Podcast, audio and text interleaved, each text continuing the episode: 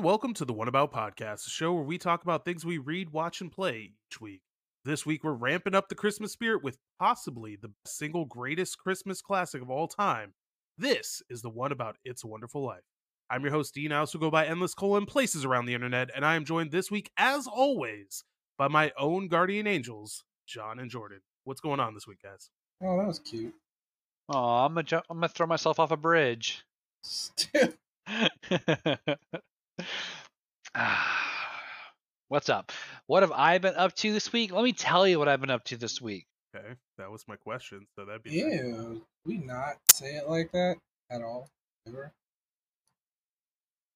I haven't been really doing much.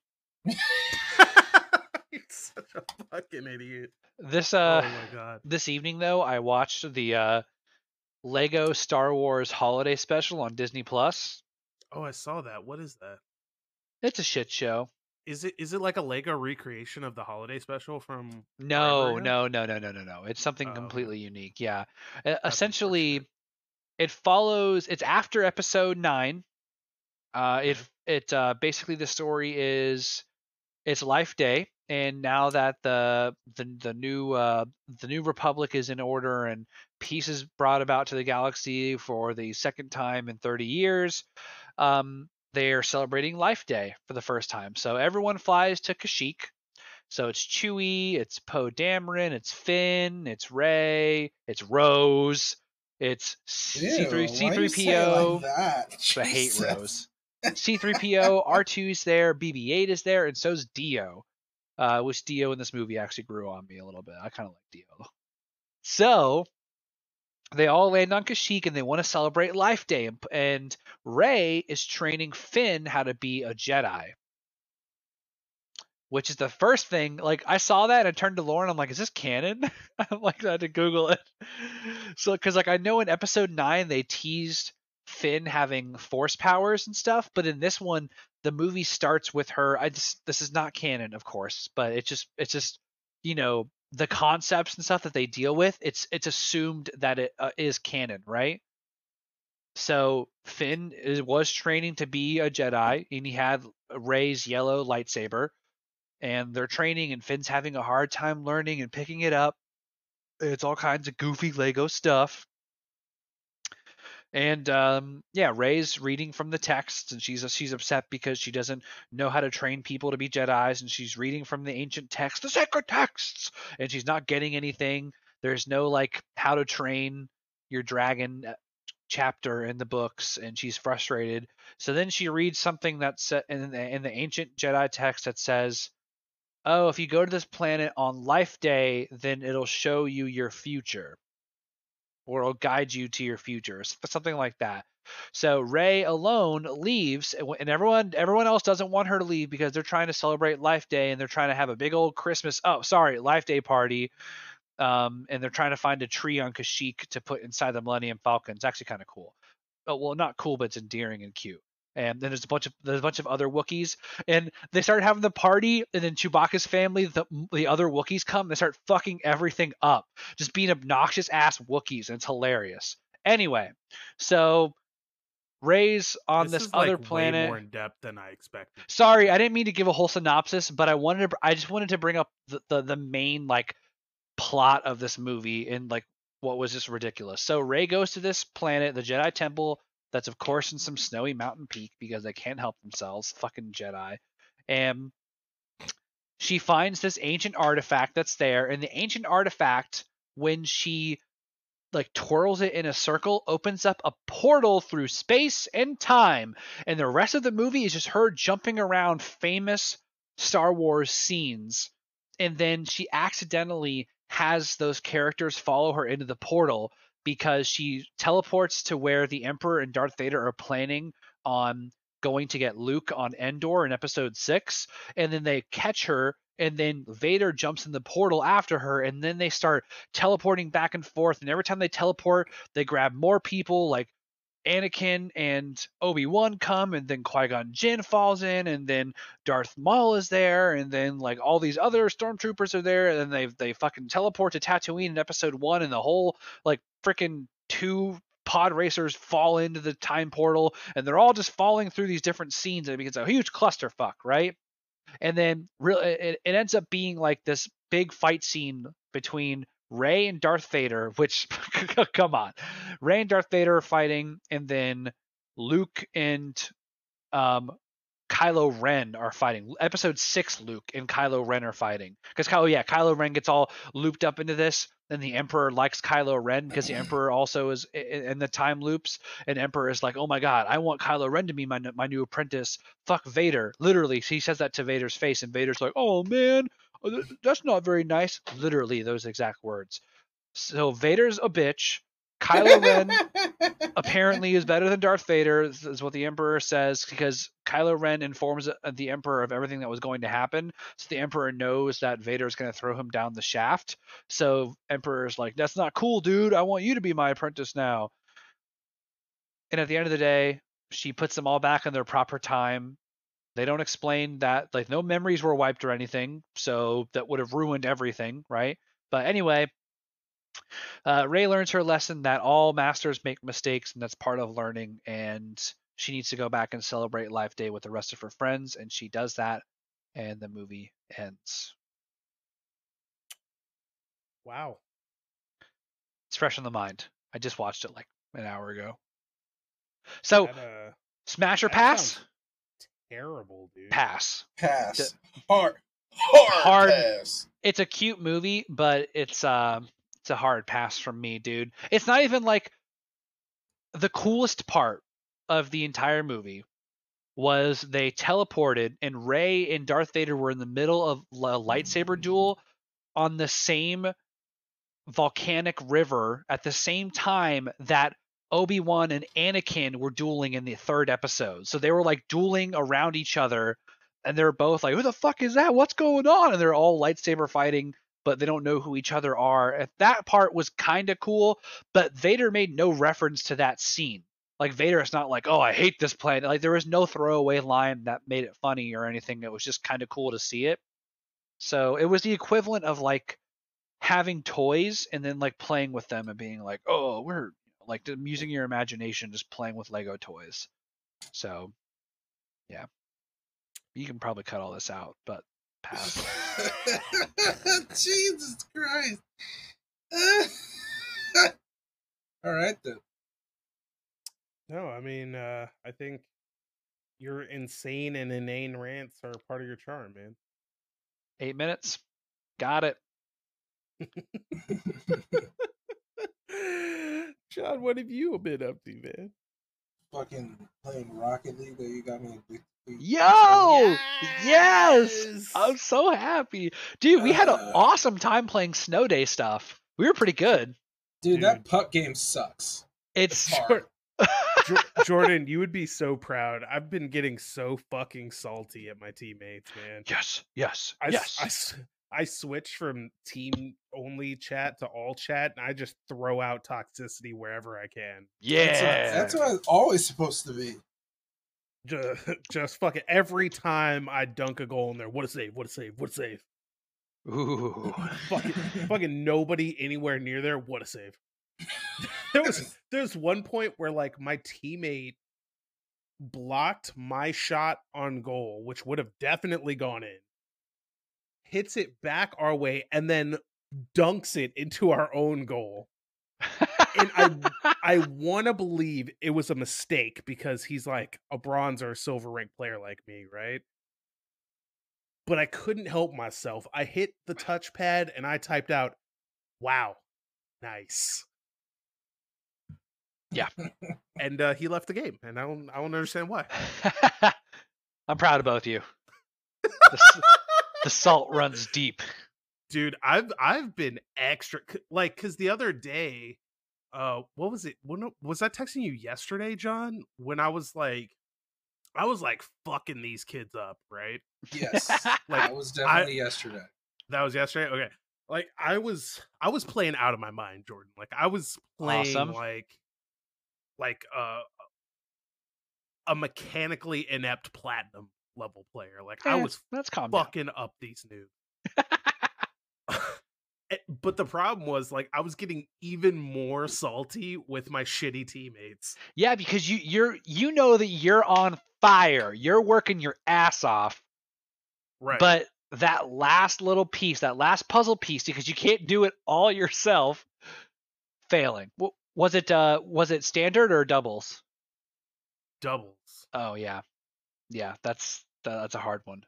So let let let me let me break down this one play for you because I felt mm-hmm. the need to break it down for John when I was talking to him about it. Imagine this: you're playing twos. You're winning three to one. There's 30 seconds left. You personally have all three of your team's goals. You miss a shot to go up 4 1. Your teammate types, My team is butt. oh, that's oh, Bro. ungrateful son of a bitch. right? We fucking won four to two, and the son of a bitch is like, my teammate sucks, man. Dude, that's the war. I love and like- hate those interactions. It's like you, you little piece of shit, dude. no other video game gets me as fucking pissed off as Rocket League does. But with that yang, it's the yin of those just fucking dominating wins. Because nothing feels better than just absolutely fucking crushing those damn noobs. Oh, dude, I, I was getting some sick aerial dunks and yeah. shit. Oh Like, I was god. I was I was out there doing shit that I have no right or reason to do. You're- were It- it throwing felt- out let's goes. I, I I didn't even throw out the let's goes. I was throwing out get back on defense. You were in the moment, executing. I forget what I said to somebody. Like I typed out something to them instead of using quick chat. Like I actually typed out something to him. Yeah. Um, not toxic, like telling him like what I was gonna do and like what he should do and blah blah blah. And homeboy was like, no. and he just didn't do it. Like he didn't leave the he game. didn't He just like yeah. he just sat there and literally did nothing. He went AFK and watched me play by myself. Trash. And I was I was like, listen, bro. I know we're playing cash right now, but you need to step up your game or we're gonna lose this bitch. We're only up five to one. Come on. What a fucking idiot. We were doing good on the uh, snow break, though. You know, We were we were Yeah. um me and John had far less success in that mode, but so uh, bad. it's Hated everything. it's my least favorite extra mode, to be honest. Like I, Yeah. well, no, actually, I think I, I think I like it better than hoops. I think hoops is my least favorite. dude, there was it got so bad for us at one point that like we played three or four matches with this one guy, fucking Kevin, man. Like back and forth with this fucking Kevin guy. We won one, we lost one, we won one, we lost one. And I got so fucking ripping pissed at Kevin at one point that I was just like, fuck it. And I demoed him on purpose and then just left the game. I was like, fuck this. I'm not playing Kevin no more. I don't want to play this game anymore, Grandma. You win. you win. Jesus Fucking Christ. John stayed in there and kept playing for some reason. And then he started I another game and kept playing without me. And I was like, what the fuck? Dude, I I, hope- stick with it. I was trying to get my shit.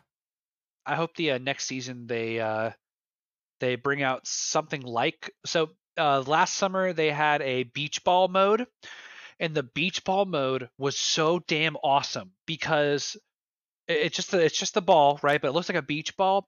But the fun part is it's really lofty and it kind of moves like a beach ball does, right? Like you know you can you can punch a beach ball and it just kind of like poofs and then it slows down, right? Because it's so Yeah. it's it's not dense at all, and it has curve.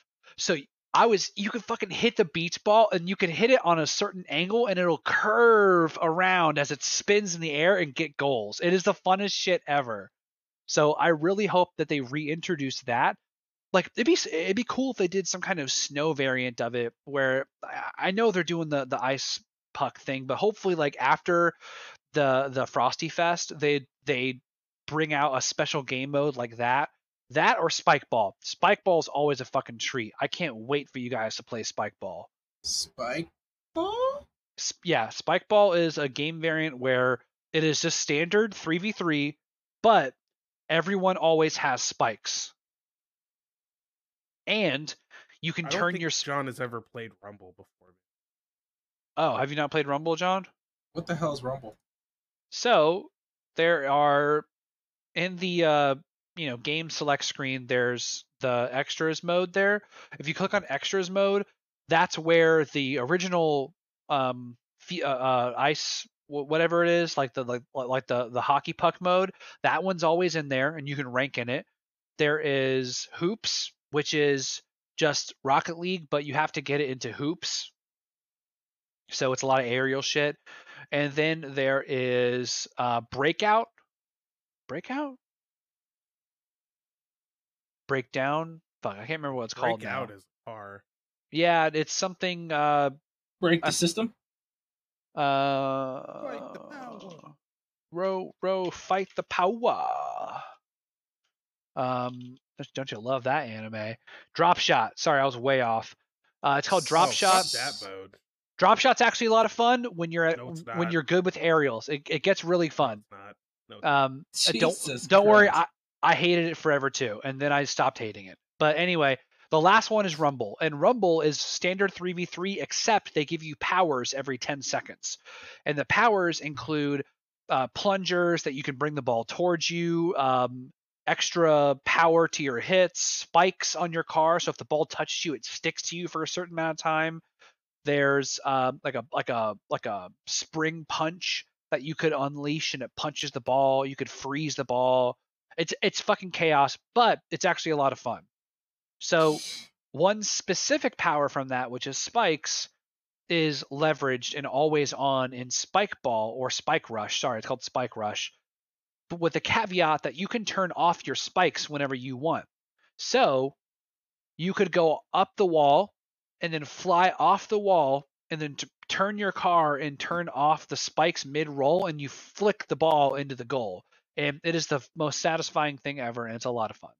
And there's a lot of demos too because if you touch someone with spikes on, they like insta demo. It's a, it's a blast. It's a blast. I wish it was a standard mode. I think it's good enough to replace hoops and be a like standard competitive mode that you can rank in. But mm, you know, I like to keep better things- than every other extra mode. Dude. Like Rumble is easily the best extra mode. in Oh, easily. opinion. I think And, all the other ones started as experiments. You know, like like, like Spike Rush and the and the Beach Day Ball.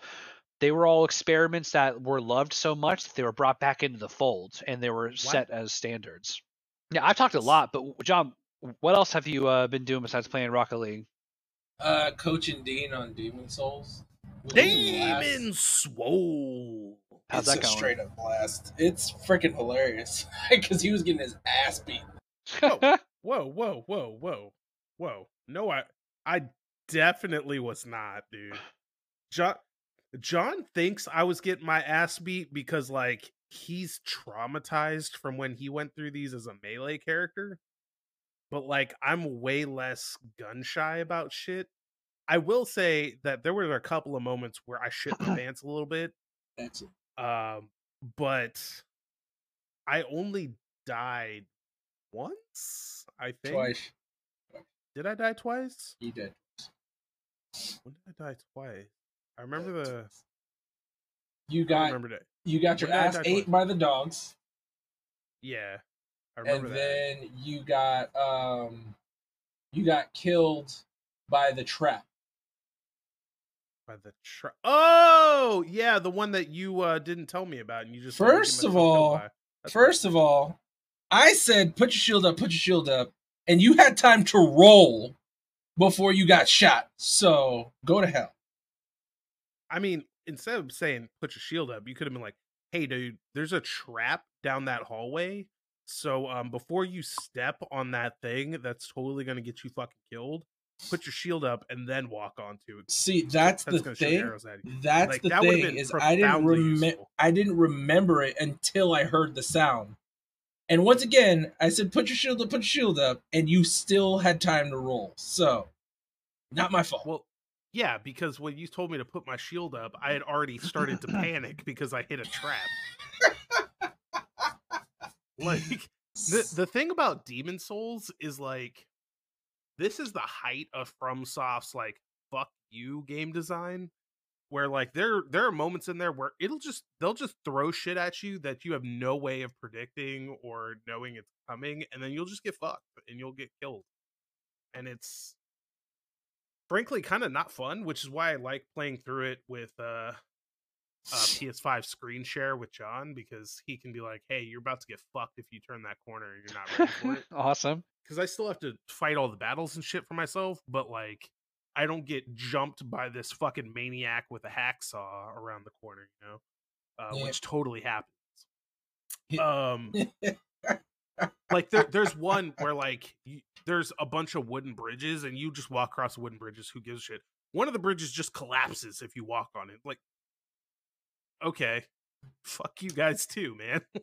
the fuck is that? Hmm. But I'm so sorry. and then this motherfucker starts telling me like, okay, so what we're gonna do is we're gonna cheese this section, and you're just gonna like glitch roll over this wall. And he's got me trying this for like a half an hour to the point where I'm like, "Are you fucking with me? Is this a real thing?" Telling like, no, I swear up. to God, this is a real thing. Yeah, yeah. And then he finally got it. I was like, oh, yeah." Anyway, um, Demon Souls is a lot of fun. I want to get back to that. I want to beat it. Um, I was looking at it. I'm gonna pull it up right now. Um, the trophy list is kind of easy looking. For your playstyle, yeah, it's 100% easy. like the hardest part about it because like the first what is this 4 5 6 7 8 9 10 11 12 13 14 15 16 16 trophies are just for beating the game then there's two for doing the co-op shit which i don't know how hard it would be to vanquish another player as an invader because i don't know what that entails but it's probably not that hard since it's a fairly common trophy to be had. Um and then after that there's a number of trophies for like beating specific bosses in specific ways and those are the ones where i'm like i don't know how hard that because I've, I've never fought these guys but then i'm also sitting here like uh, if i want these trophies i'm gonna have to play the game again Mm. Yeah, the one where you have to get all the spells and all the miracles, you that requires at least two playthroughs. does it really Yeah, because uh miracles and spells, certain miracles and spells can only be bought with demon souls and you only get that once per playthrough. oh because multiple spells require the same Yep. oh well that's cool thanks for telling me that i'm not even gonna bother with these trophies now No problem. Um, because what I'm here for. Like I'm not playing through this game multiple times. Uh, power picks. There you are. Number of playthroughs. Minimum Um, number of playthroughs three without save scumming, two with save scumming. That's still not great. like I only shave off one of the two additional playthroughs if I save scum. Like uh, Uh, that doesn't make sense. If you save scum, you should be able to get everything you need. You should get like multiples. I guess it depends on how it deals with it. Like I don't know the mechanics of it, so I couldn't tell you. Oh, the only way that I can think about it is like you can only copy a demon soul twice. Because the way I'm thinking about it, the game inherently knows that you can only get one demon soul per playthrough. So if you have two demon souls on your character, it'll probably crash the game, or it won't recognize the second demon soul I mean, at the same time. I mean, we're talking about save scumming, not dupe. Oh, so what's save scumming? What's the difference? Save scumming is when you like, so like there, say there's a choice that you have to make at a certain point. You save, make the choice, then reload your game and make the opposite. choice. Oh. Okay. So yeah. Um, I don't know how that would really help you, but I don't know what you'd be save scumming for, so I don't know. Yeah, Whatever. I don't. Point I'm is, I'm not, about that. I'm yeah. not beating the game multiple times. So. Bitch. Um, I can link you to this guide if you want to platinum the game, but I'm not going to. I'm just Please do. the game. Oh, okay. I will. Do it Demon Swole. right now. I'm gonna buy a Komodo and a Maverick. Yeah. Oh yeah, Jordan. John is going on a. We might have to have an intervention. Like he can't stop spending money in Rocket. No, oh, it's a Komodo and a Cyclone. Yeah, that's what I was. Komodo and a Cyclone. Like, Um, he bought the starter pack the other day. He Yeah. bought the Rocket Pass. He bought the twenty dollar mhm. starter pack or whatever. Like he he just can't stop. Oh yeah, I did. Did I tell you I got the Sentinel, Dean? Oh fucking Christ! Well, John, um, I'm proud of you. God damn it! I mean, the Komodo's like only five bucks, man. That's what I'm talking about. As he scratches his neck. Ooh, Gray's only a dollar more. Wow. Um. Okay. So moving on. So guys, we watched a movie this week, didn't we? Yes. yes, we absolutely did. It's a Wonderful Life, directed by Frank Capra, released in 1946 in black and white. I think this is only the second movie that we've watched that was originally in black and white. Is that right? Uh, yeah. I mean, the first one was by choice. That was the House on the Haunted Hill, right? Yeah, but we watched that one. In, choice. we watched that one in color though, but originally it was filmed in black and white. Yeah. right. Uh, this one we watched on purpose. Exactly. Yeah. So as always, I got to ask you guys, what did you think about this? I loved it. Way darker than I remember. So I have seen the movie before, and it's actually my wife's one of her favorites. Um, I told her that we watched it, and she was mad that I didn't watch it with her. So, um, but uh, incredible movie. Um, way darker, like I mentioned, than I remember. Great ending. Um, still like the humor from that time in 1946. Uh, I I had some chuckles, right? like it actually made me laugh a number of times you know it was just so well written and so well acted that you know it was really profound great movie would recommend it to anybody What about you, John? Yeah, I liked it as a really long build up, but like that's just basically it creating like world building and like the connections between George and the town and why he's so important. So like I understand the build up. Um the payoff was really good at the very end. I, I, I really I really liked it. I really liked. I'm glad to hear you say that because the last time that we had a really slow movie to start mm-hmm. out, you really didn't like it. So I I was mean- a little concerned. Yeah, but like that that's the Movie thing was longer, like too. when when I watch a slow like a slow building mo- movie, like it, it's more okay, is the build up gonna pay off in the end?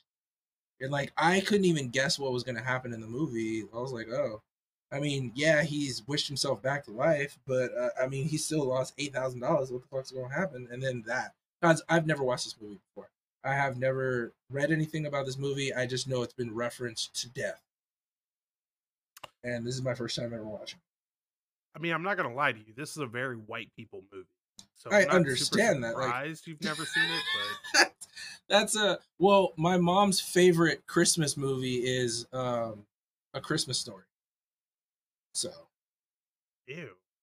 What? Excuse she me? one of those? Is she one of those people that watches the marathon every year, like thirty thousand times on Christmas Day? No, are you a fucking idiot? No, we got her an ultra Blu-ray so she can play it whenever she wants.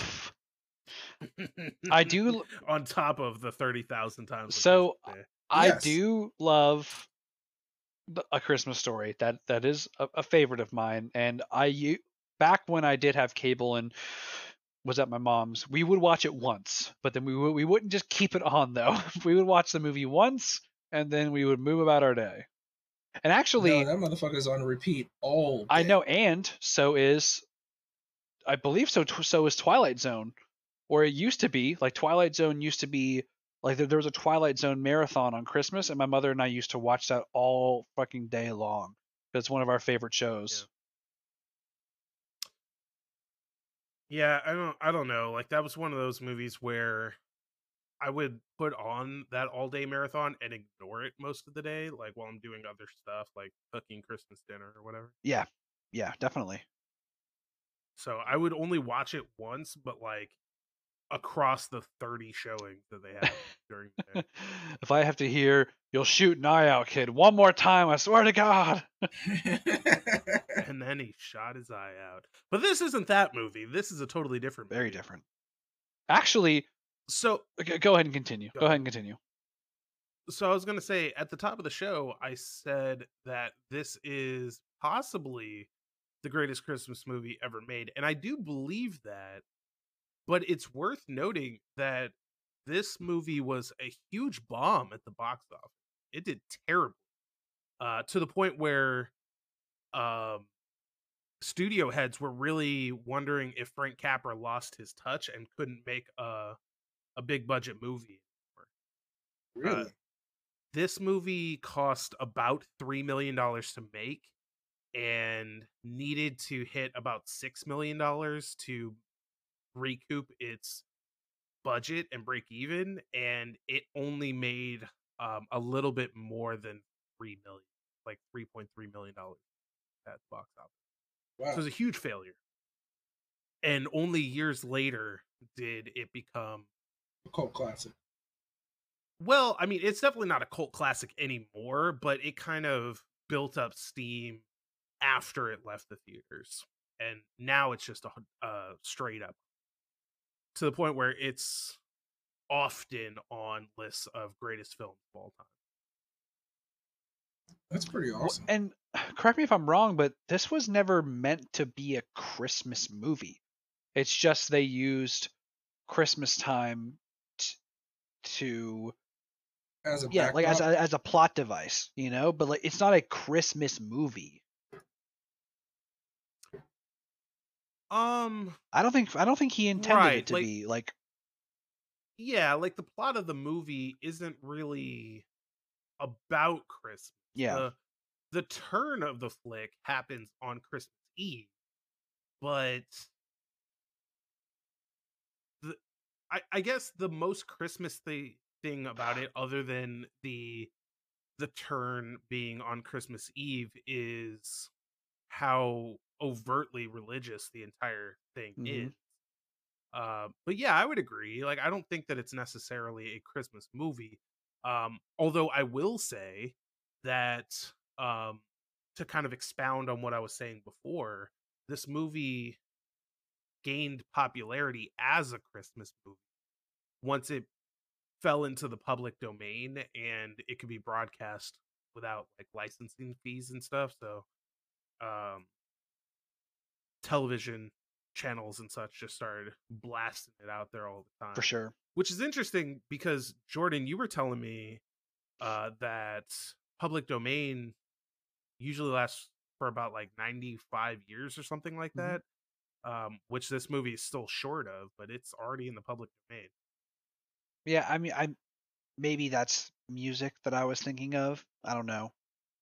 Um, but I thought it was No, no, I looked it up. You were right. You're 100% right. um, yeah, I don't know. I don't know why this one is already in public domain, but it's a good thing it is. It's a great movie. It should be shared amongst everybody. It's got a great message to it. It is a little bit too religious for today's audience, for generally for today's audience. Not not that there isn't religious movie moviegoers out there. Of course there are, but um, most movies wouldn't be this blatantly religious. Christian, right? Right. Here's a fun fact this movie has a sequel. Really? Yeah. Ma- 1990 made for television film Clarence, all about the guardian angel Clarence. When when did that come out? 1990. 1990? Yes, sir. Did any was there any returning actors or anything? I. Definitely not Clarence. I mean, He was Uh, old I'm as looking- dirt. I'm looking at it now. It doesn't look like it, but it's so the sequel is essentially the same plot, but with different characters. So Oh, the character of Clarence is played by somebody else who's much younger than Clarence in the 1946 version, which is interesting. They But should have aged him with movie magic. he's like way younger. But that's regardless of that, it circles around totally different characters after that point. So it doesn't look like anybody return. Was it was it um Clarence after he got his wings or before? After. Ah, so he was what would he would have been uh AFC? No. what was his acronym for their class system they had for angels? A A oh wait. A He was angel second class. Yeah. A2C was it A2C? That's I was gonna say that. Yeah, So I he guess that was- would be right. A2C. Yeah, yeah, yeah. He's he he abbreviated it for and gave an acronym, which I thought was weird, but yeah, he was A2C. So then in this in the '90s movie, he would have been A1C. Right. That's Yeah, the highest. so. That's the highest class. of angels. Unless unless it goes the other way. I'm gonna stop. Because we don't we don't know that it's not like angel first class, second class, then third class, third class the highest. I don't think. Oh yeah, I don't know. I but then it's like- right, but First class the highest, and like what's like archangels? Are those like zeros?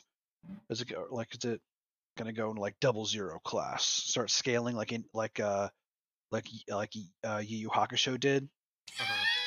It's like everyone you face now is has been D class.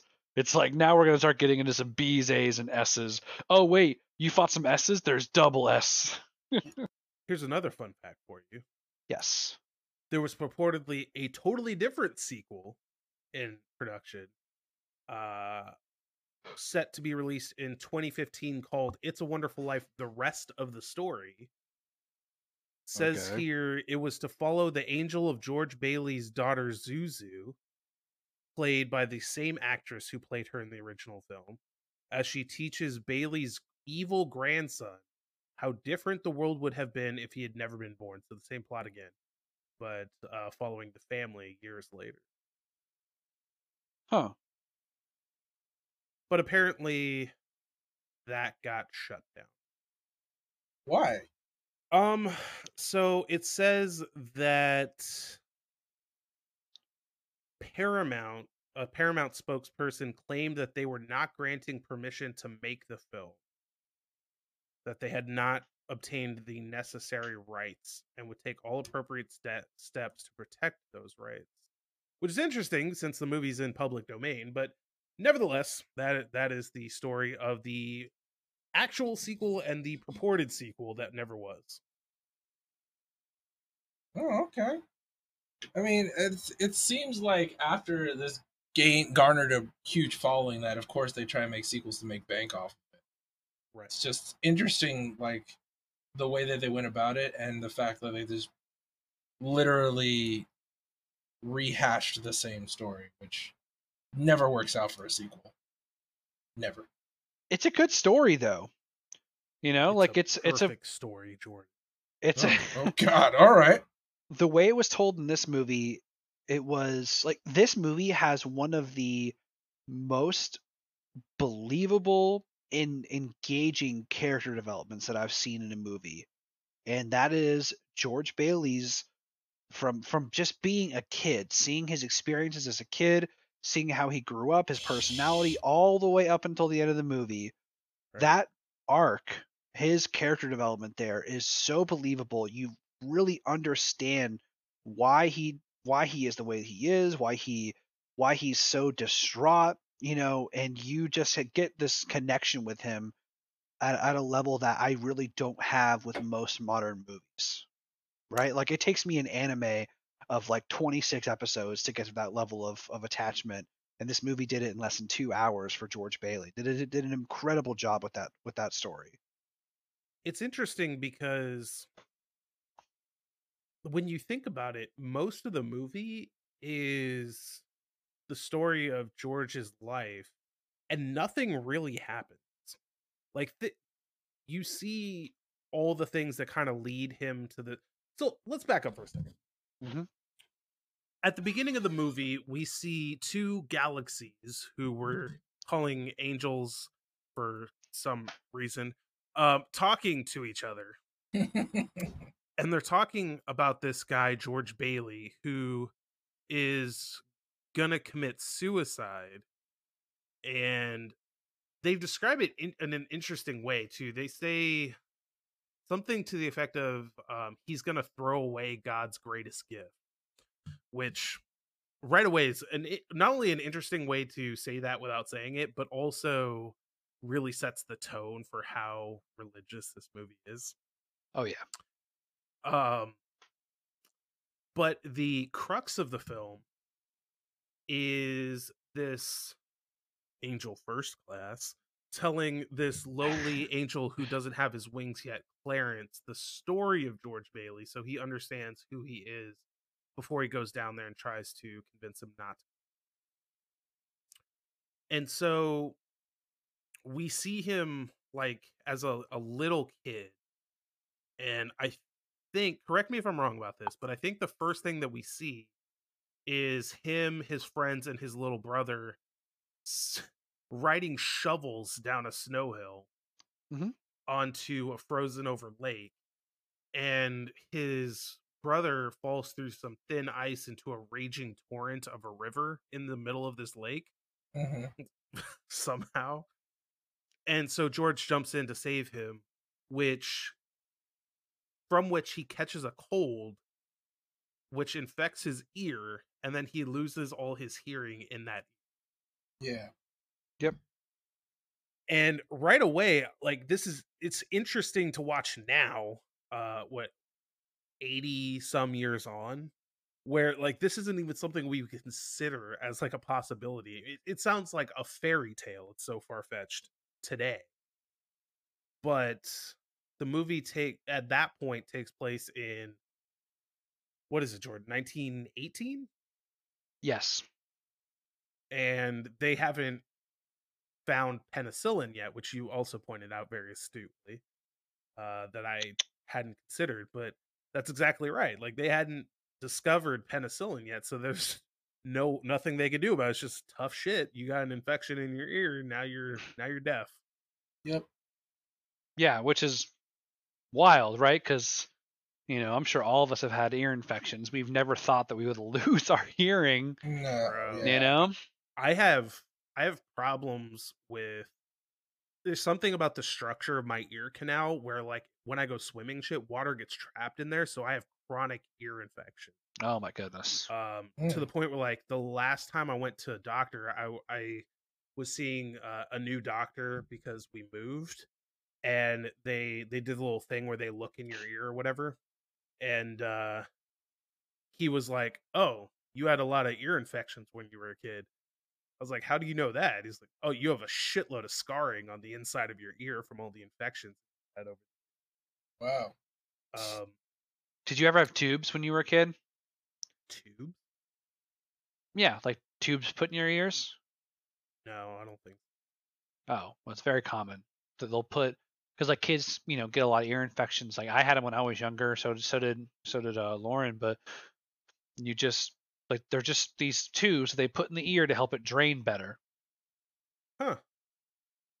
Yeah, no, I don't think I've ever had that. Um Really? but but then again, like it could be something that I had and I just don't remember. My my memory Yeah. is pretty shitty. I mean, I Um, had a lot of head colds when I was a kid, yeah. and like to the point to where I got my tonsils taken out when I was five because they kept on getting infected. I'm one of those guys. I've never known a life with tonsils. I never Uh, had my tonsils out. I still have my tonsils. Are they fun? Do you feel them? Are they fun? Every day, Jordan, I just sit there and play with my tonsils. Can you like, actually touch them with your tongue? sitting there is like, oh, thank God for my tonsils. No, but I can feel them with the back of my tongue. Oh, that's so Mm, weird. I've that's never hot. known what that felt like. I like that shit. Did, My mouth. did you have is your tonsils out too, John? No. Oh, okay. bunch of clogged mouthed sons of bitches? Yeah, I Really? My mouth, my mouth is free. That lets me eat better, less And obstruction. yet you still be clearing your throat every 30 seconds. yeah, Yo, shit, right. dude. I actually think that it. I think that's part of it. I know. I just fucking did it. I think that's. I really do Oh, think that's part of it. I've always just had this, like, I'm just constantly clearing my throat because it's so mucusy usually. It's just you don't need to know about that, but it's kind of gross. Oh man, that's Just disgusting. is what it is. yeah, I've never yeah, had I my know. I'm gonna be ter- out or my dude. I'm gonna be. teeth. I'm gonna be a terrible old man, dude. If I have these types of mouth noises now when I'm fucking 30, can you imagine when I'm like 60? You're gonna sound like a I'm gonna goddamn ta- turkey. Dude, Your I'm gonna talk like gonna Jabba the kill Hutt. you in in your sleep one night, dude. Dude, You're she like really is. seventy years old, and she'll be Yeah. I don't- I Like, don't- That's enough. Stab. You That's don't how- snore now. I'm done. Hmm. Slit his Yeah. throat, pull his tongue out through it. Excellent. I don't know Piece what happened, clay. officer. I woke up and he was just bleeding everywhere. My God. Ma'am, you're still holding the knife. No, I found it like Shut up, this. As he stabbed the cop. Jesus. Ruthless. Uh, but yeah, no, I I do remember one time I had an ear infection. It was so bad that like I so I was a, a latchkey kid. Mhm. and I would go swimming after school or whatever and what is it? What's a latchkey? What do you mean? it, it means like your parents had to work so when you got off school you just let yourself in the house all by yourself Oh Mhm. yeah, yeah, yeah, yeah. Okay. um i actually don't know where that term comes from now that I think about it but I have never heard it, but I suppose I'm a latchkey kid too, because my mom was a- raised me by herself. So i imagine a lot of people our age are um it's an old term that doesn't really matter it's not really relevant anymore because like it's probably so common that it's less of a descriptor and more of like a the way it is but anyway um there, i had an ear infection one day and it got super bad um to the point where like i called up my mom and i was like you need to take me to the doctor and blah blah blah blah. She's like i can't leave. I'll take you when i get home. By the time she got home i was just like screaming in pain um to the point where like she was she drove me to the doctor where i'm just like wailing the whole time. People are looking at me in the lobby like oh, jeez. The fuck did she do to him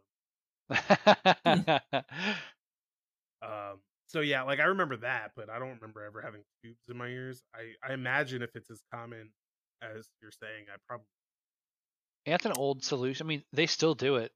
You know, it's it's been around for quite some time. I don't remember like them actually putting the tubes in my ears because I was less than five. But you know, for you know, for really young kids that have trouble with uh, you know draining and stuff, because when you're less than five, you're not mm-hmm. going to stop and go, my ear feels a little full. I should probably tell my mother about this and properly drain it.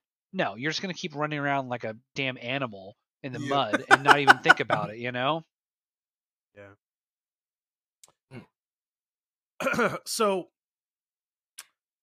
George loses his hearing. This is the first of many awful things that happens to George. I mean, awful. We're gonna say awful. I guess mildly Yes, you- inconvenienced. what the fuck?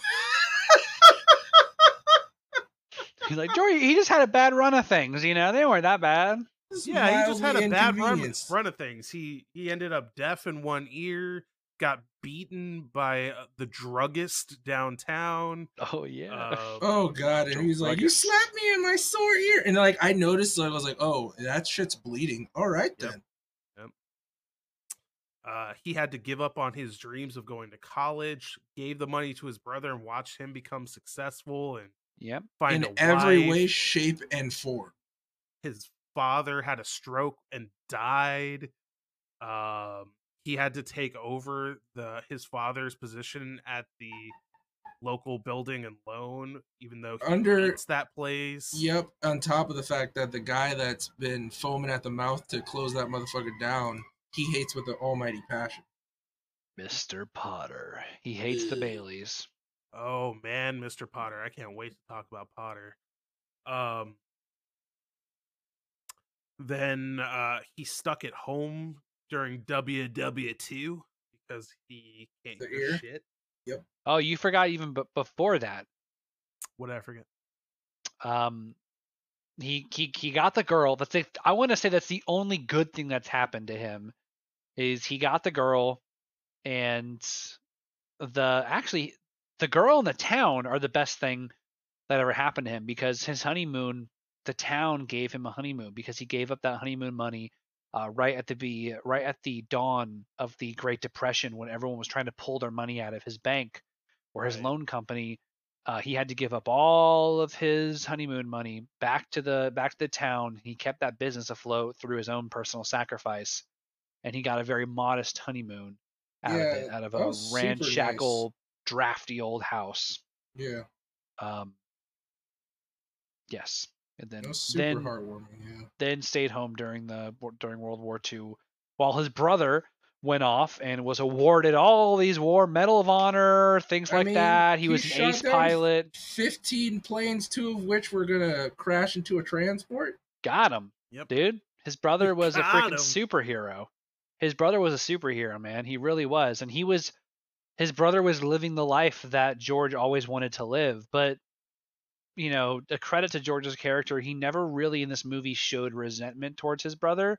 He just showed regret towards his decisions, or he he lamented his inaction. Um, Yeah, ex- especially when he missed out on the deal to get into plastics. His best friend offered him that deal to get into a plastics factory, and then he saw his friend later in life, and he's just swimming in money, right? Yep. Swimming in money. It's it's funny because I was gonna say I think that that's the one moment in this movie before the end, of course, Mhm. where he outwardly shows his frustration with this situation. yeah, because he the actually plastics had, factory. Right when Yeah. when uh Sam is talking about how he uh, offered to let him in on the ground floor and he turned him down and now he's swimming in money and he's still grinding away at day and night at the building and loan um and then when Sam drives away he like kicks the car in frustration and Yeah, he's always seemed to have a very sunny disposition, no matter what's happened to him. Yeah, and I actually brought it up while we were watching the movie. Um, and Jordan kind of asked me what I meant by that, so I guess I'll expound on it here.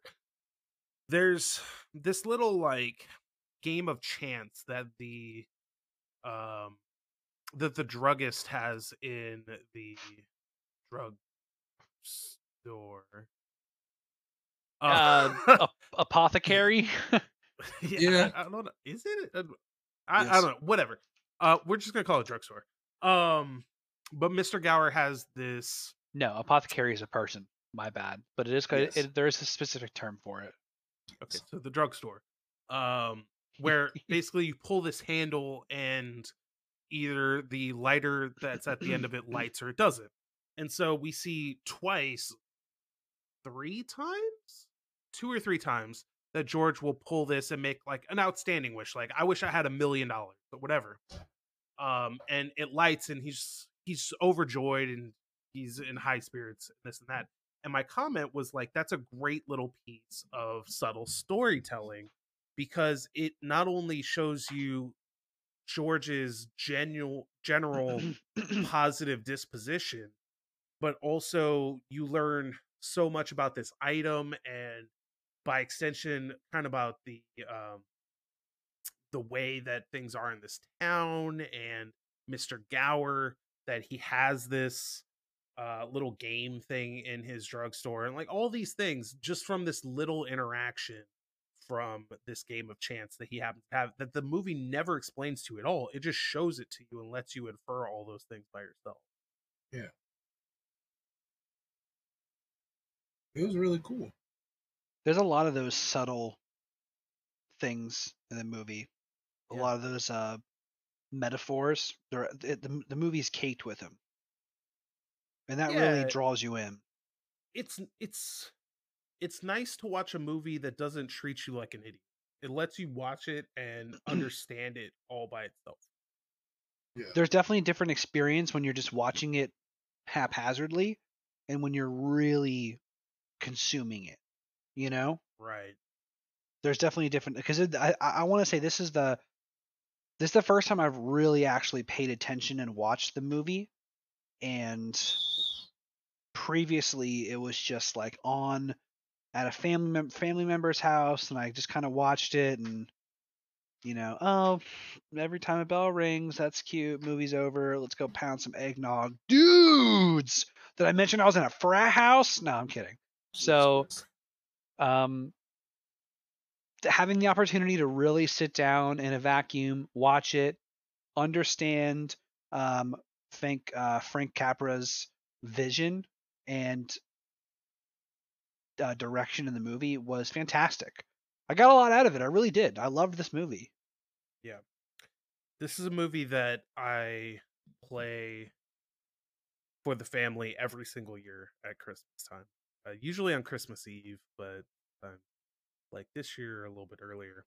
But nevertheless, um, I make an absolute point of watching this movie every year, and part of that is what you were talking about. Like you can watch this on a really superficial level, and it's still this nice little Christmas movie, or you can really watch it and absorb the information that's in it and get something really profound out of it Mm-hmm.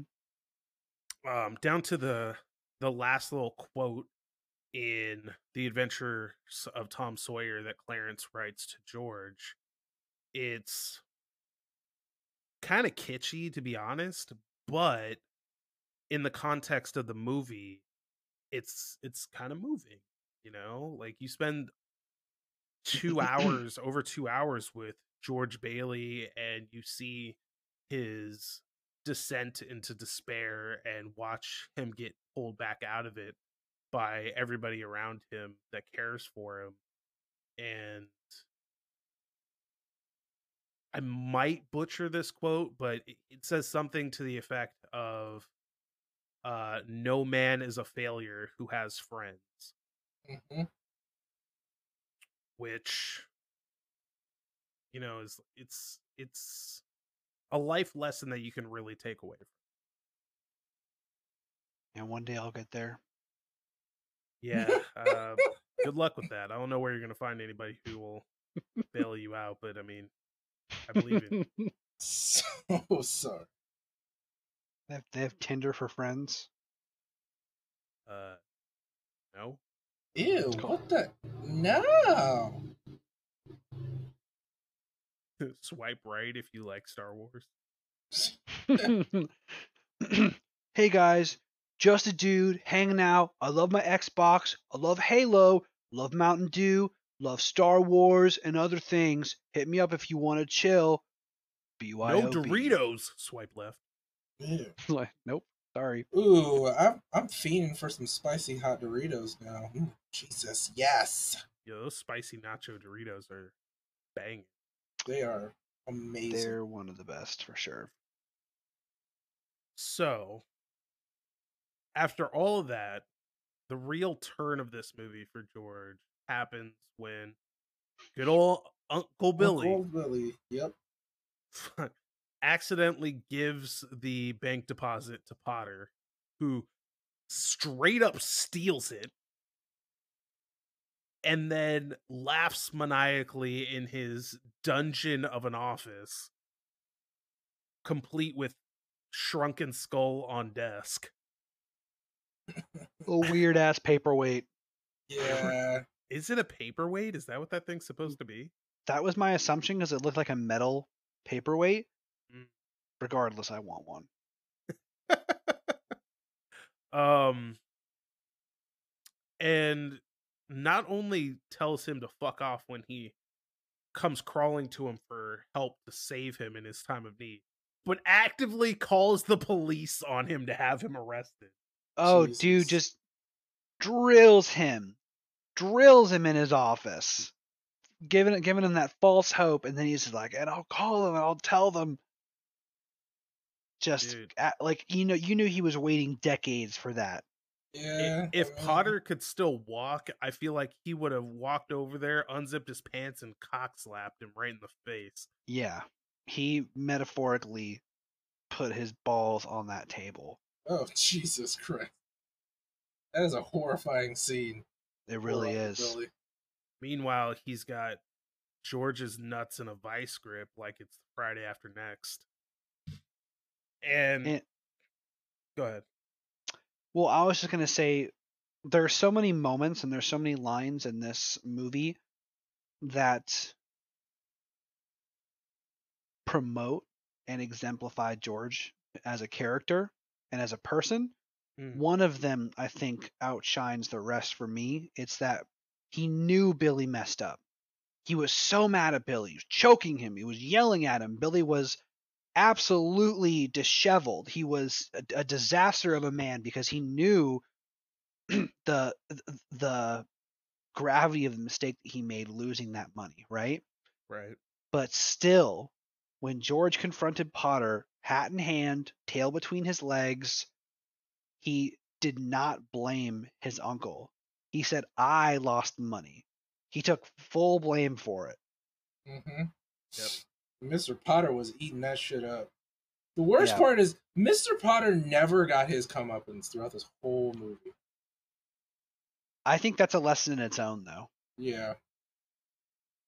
right? Because I, I, I feel like a modern movie would make it too easy. A modern movie, Clarence would give him the $8,000 back. A modern movie, Potter would be put to jail for tax evasion or something stupid.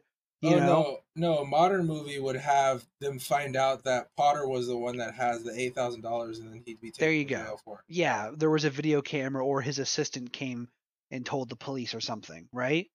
Right. But this movie showed how important it was to be that, you know, to be that pillar regardless of anything else, right? It showed George Bailey sacrificing everything for his uh, for his moral character, even though he was consistently getting nothing in return Yeah, nothing in return whatsoever.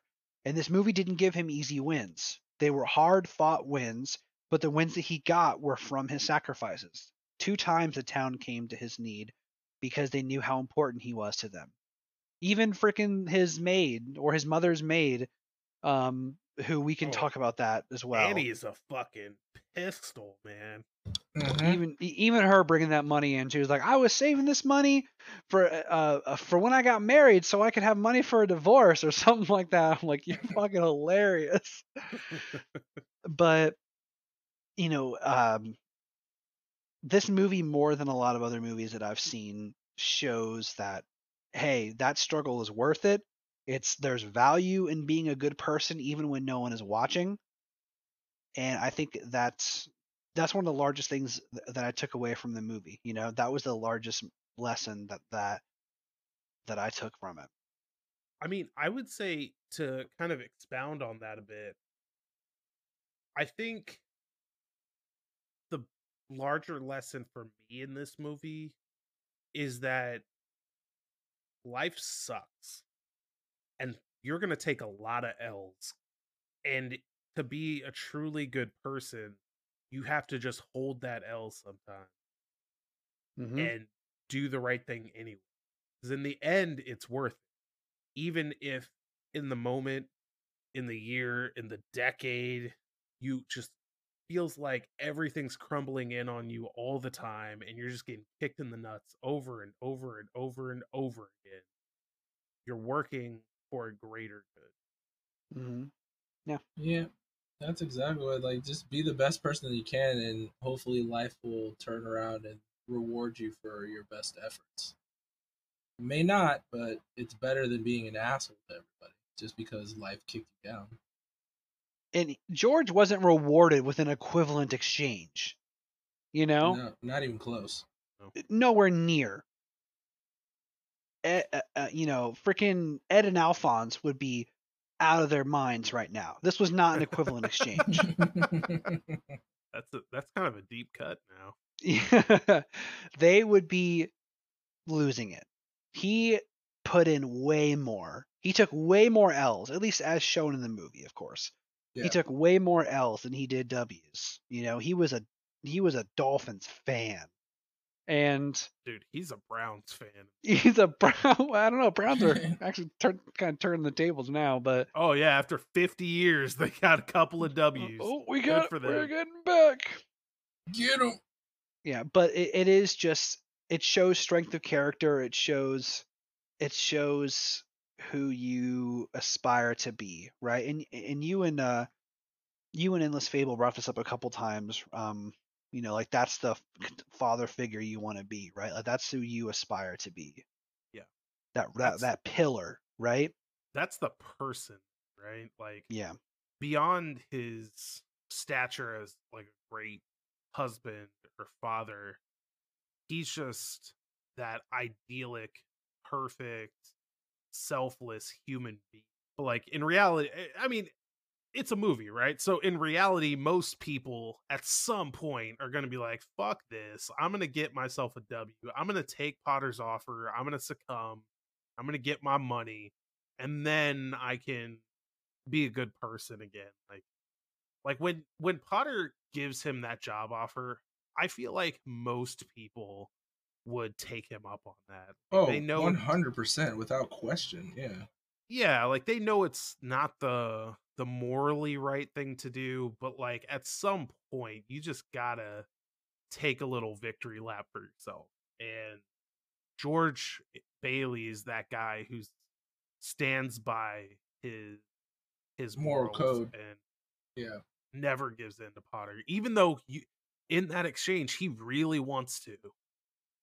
He really wants to, and he's like, "Oh, I'm going to talk to Mary about it." And, no, I can't do this. I have to be the better man. I have to protect Bedford Falls from you. Mm-hmm. But he really he got real close, man. Yeah, super it, close. We see that temptation everywhere. I mean, companies nowadays are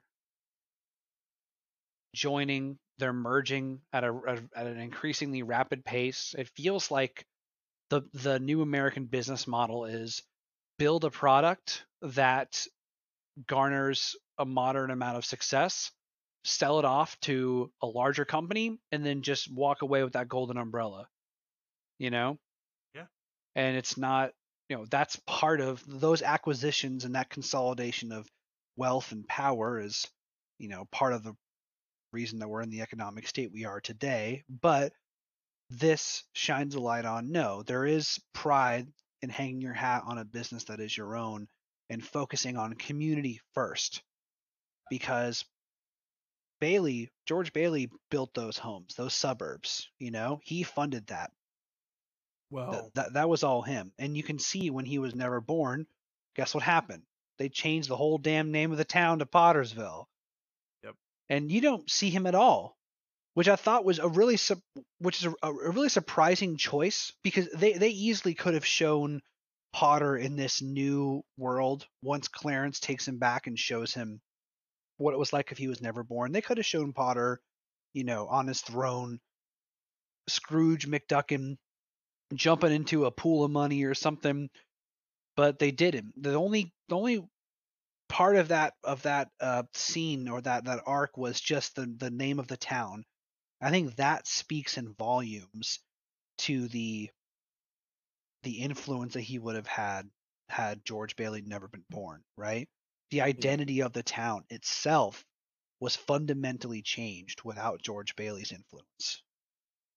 Which is pretty huge. I'd be feeling myself after such a realization. Monumental, dude. If you ever see a town named Blakesville, don't move there. That's mine. I mean, it's it's another one of those things too, right? Oh, they couldn't help themselves. You you knew they'd be storyboarding. Oh, oh man, what if we show Potter and he has all this money and he's oh, uh, what if we show Potter and Mary's employed by him and he's treating her badly and he fires her on Christmas Eve. Oh man, let's you know, let's just turn him into Ebenezer. Just which in this movie on him, yeah. In this movie he was essentially Ebenezer. He was kind of a parallel but I mean, he had Potter, no. Potter in this movie, to me at least, is a representation of the snake in the apple tree. Oh, I get what you're saying. Yeah, being that he, I mean, he's the only evil. Well, let me think about that. Not the only evil, but he's definitely the greatest evil. And top of, I wouldn't uh, even call him evil though. He's like, just he's... he's tailoring to your base desires to like you know be rich at the oh, cost wait. of at the Hold expense on. of everyone else. I have a thought experiment. We Oh, usually okay. do this. We usually do this with monsters. Let's bring out the alignment chart. Where on the alignment? Christ. Where on the alignment chart is Potter? I Um, think I'll go first. I think he's lawful evil. You think he's lawful evil. Yes. Mm, no, I feel like he's neutral evil. Let me send you a description for lawful evil in the chat. I think it exemplifies him perfectly. Or I'll just say it. A lawful evil Yeah. character is an evil character who either tries to impose or uphold a lawful system on others without regard for their wishes and or adheres to a particular code. They believe in order, but mostly because they believe it is the best way of realizing their evil wishes. I mean, I don't think he has hmm. evil wishes. I think he's just a greedy bastard. That's that's my point. It's like I don't think that he's actually evil. In fact, there are multiple points in this movie where he's right. Like he's just straight up right. It Yeah. may not be the What morally right thing, but he's logically correct. He's uh pragmatic. Yeah. So That's- what do you think he would be? He's not true Um, neutral. That's why I say he's neutral evil. Because even though he's pragmatic, he doesn't weigh in the What's the do you have a little definition for all the different things, Jordan? Yeah. Um, maybe- I mean, I- I put in the only other one that I think he may be, which is chaotic neutral. yeah, that's what I mean. A chaotic neutral character is an individualist who follows their own heart and generally shirks rules and tradition. Although chaotic neutral characters promote their ideals of freedom, it is their own freedom that comes first. Good and evil comes second to their need to be free. Yeah, I mean, I, I think like if you switch out free with money, totally him. If you switch out free with success, right? Like if you define freedom as financial success, then sure. But I think it's I it's a, definitely a toss up between both of those. It's just how you interpret his character. If he's if he's purposely being malicious, which I think he is, because you know he stole the money. Mm. He's Not specifically really. well. He That's, he that's without doubt evil. Like that is something that he did. Yeah, like that's th- yeah, like he had no. I feel like a chaotic neutral character wouldn't steal the money and then le- and then leverage the knowledge of the uh, gap in um in in that deposit funds to specifically target George Bailey like he did. No, I think it was more of an opportunistic thing because he didn't. He stole it after he realized the money was in the newspaper. It was more Uncle Billy's, like you know, talk Mm. like it was Uncle Billy like talking shit, and took his newspapers like, oh look at my nephew, blah blah blah. You can't keep the Bailey boys down. Like if Uncle Billy didn't do that and basically like like straight rubbing his dick in his face about how good the Bailey boys are doing, he never would have got that money. Now, after he found that he had eight thousand dollars, no offense, there are a lot of people here who would not say shit. It's like, oh, it's eight thousand dollars. Yeah. Here- When so, he, so here's a, a brief description of neutral evil that I found. And I think this Mhm. is absolutely who Potter is. It says doing whatever they want if they can get away with it. I'm like, that's absolutely Potter. He, he'll do whatever the fuck he wants, which is usually what gets him more money, Mhm. as long as he can get away with it, as shown by the fact he just steals $8,000 out from under him to get what he wants because he could get away with it. yeah, like I mean, if no offense, like I'd be hard hard pressed depending on like what position I'm in. If eight thousand dollars literally just fell in my lap, on top of it came from a person who was talking shit less than two seconds ago, I might pocket it. I might just have to pocket it. neutral evil that's that's a that's a good choice too i didn't consider I mean, what I've been evil saying from the beginning. From from Okay, the so this is the more fleshed out one that Jordan provided. Neutral evil is the philosophy that the self is best advanced by using whatever means necessary.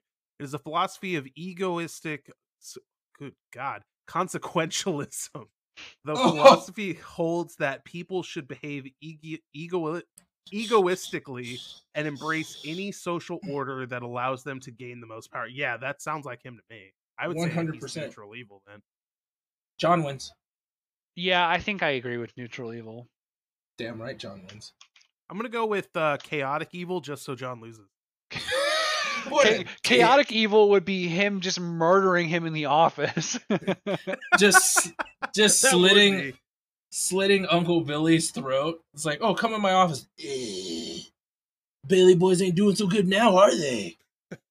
No, no, chaotic evil is stealing the money. Then when George comes, then slitting George's throat, Jesus Christ. and then he kills his uh his assistant just for shits and giggles.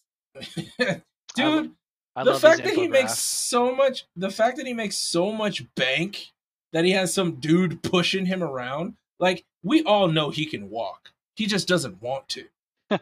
I mean, uh, the D and D alignment chart is is far is far from perfect, and it just overgeneralizes humans, which is impo- it's impossible. Like the, the second you start generalizing that kind of stuff, you're going to find caveats and you're going to find a lot of gray area. But it's fun. It's a fun thought experiment. Sure. So it's that time of the show, as we do, where I must ask you, gentlemen, what was your favorite part? John, Um damn, put me on the spot, Jordan. Jesus Christ. yeah, honestly, my favorite part was when he gets berated by the uh druggist um and like being like beating the crap out of like screaming you're like slapping my sore ear while mary is in in there eating ice cream and hearing all this and just stood frozen and the druggist is drunk after uh, getting a letter that his son died of pneumonia, uh, pneumonia or influenza. influenza. Just Influenza. a merciless letter. yeah, and then George is the one who saw it, and then he finally blurts out, "I was like, I know what you did. I know you're sad, so you didn't pay attention. I'm not gonna have you kill somebody. It was poison. I tell you poison, Yeah. but I'm not gonna tell a soul." And that that is like probably the embodiment of George's true character throughout the whole movie until like the end where like life totally craps on him. Um that he will take everything upon himself to make sure that everybody else has a wonderful life. Everybody else is happy. And he'll take on that burden for them even without their knowledge. Like honestly, if the druggist didn't beat the shit out of him, he probably would have never told them.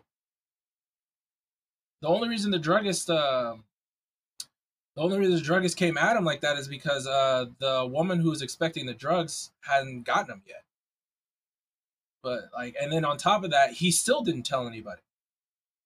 After he got beaten the crap out of, ear was bleeding, he still respects that guy's reputation in the town and knows how much that means to him on top of being so compassionate to his situation at the time that he would hold that secret that would literally have ruined his life.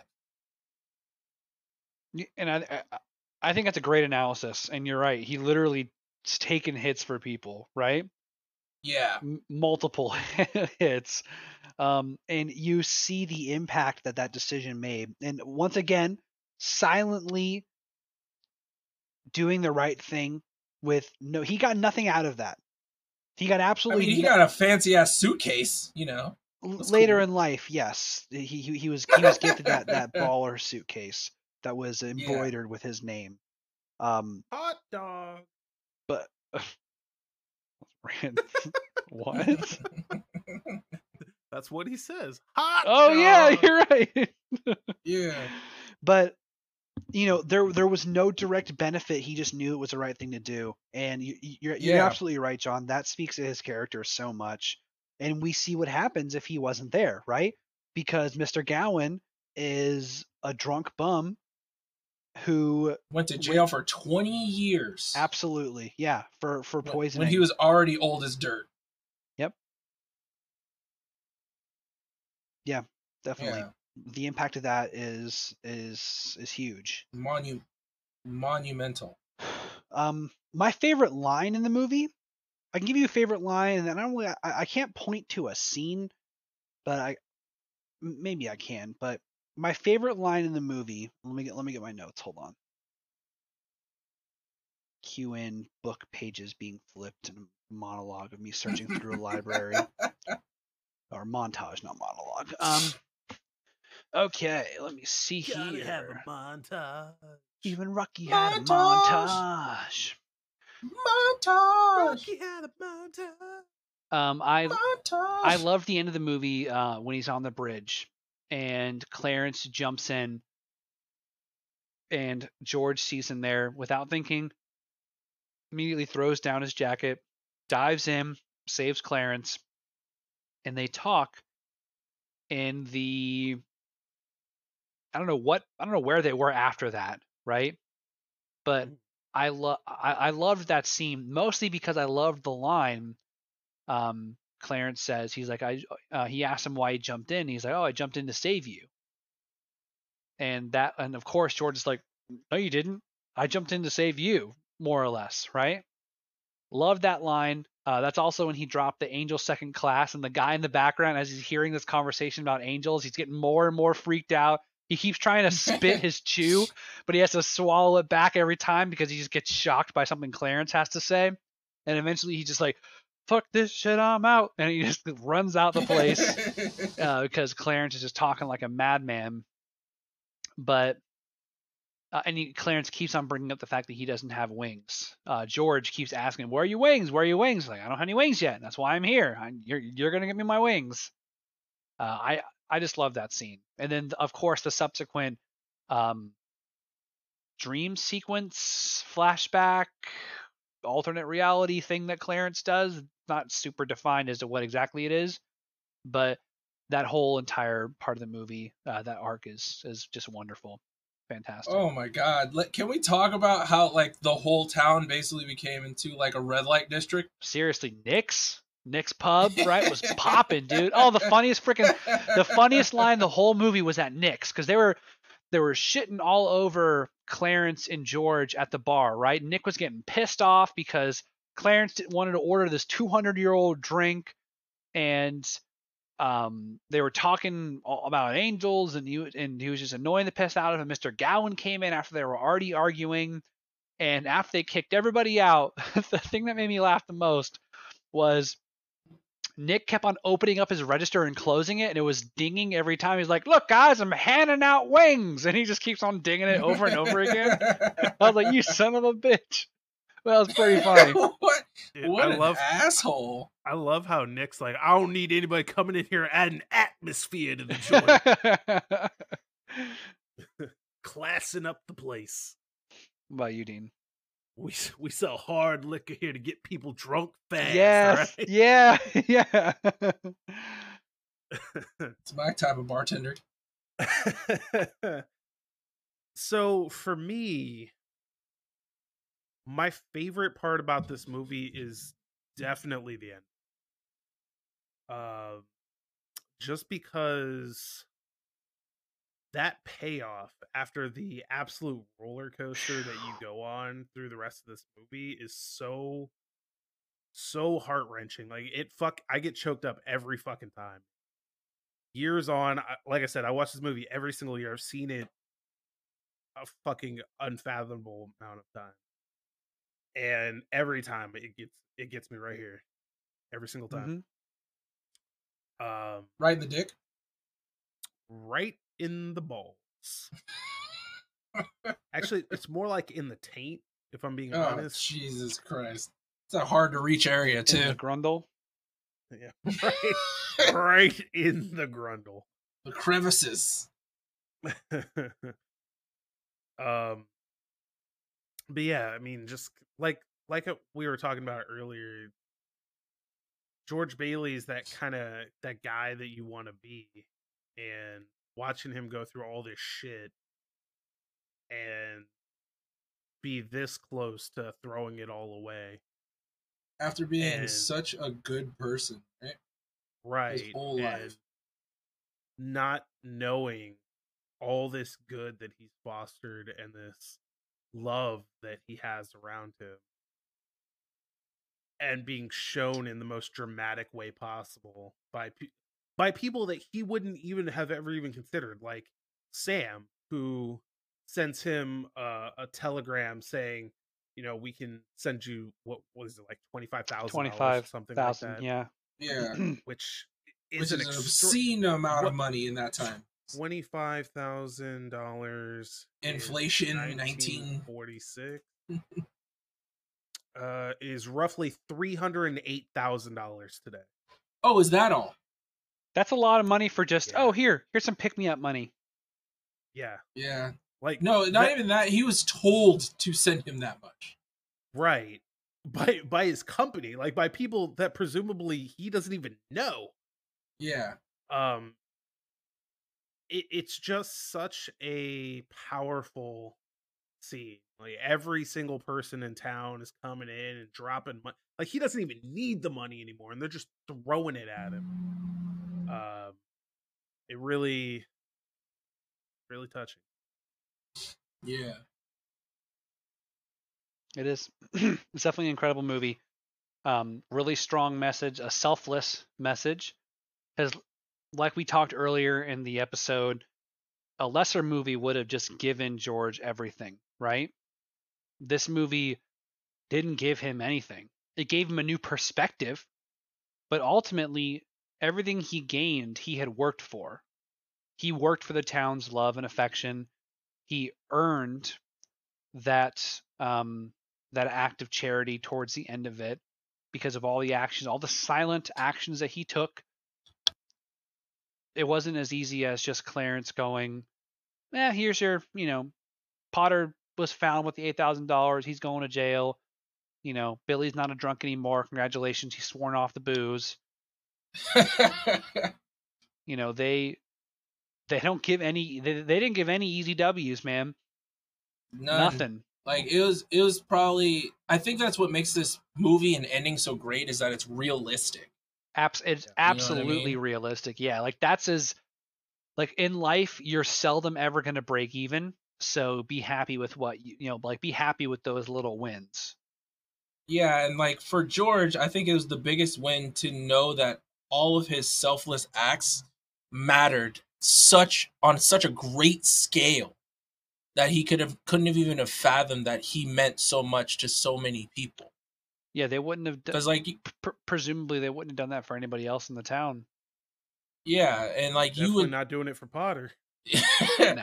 You would think like most people don't even like would like to think is like, oh yeah, it matters to a lot of people, but for someone to show you how much you matter to like a whole town, I don't, I can't think of many people that I know today that I'd just be like, oh, if they weren't here, like a place on a map would be totally different fundamentally changed yeah like just geographically changed the architecture architecture uh, architecture of a society if one person wasn't there that I know personally.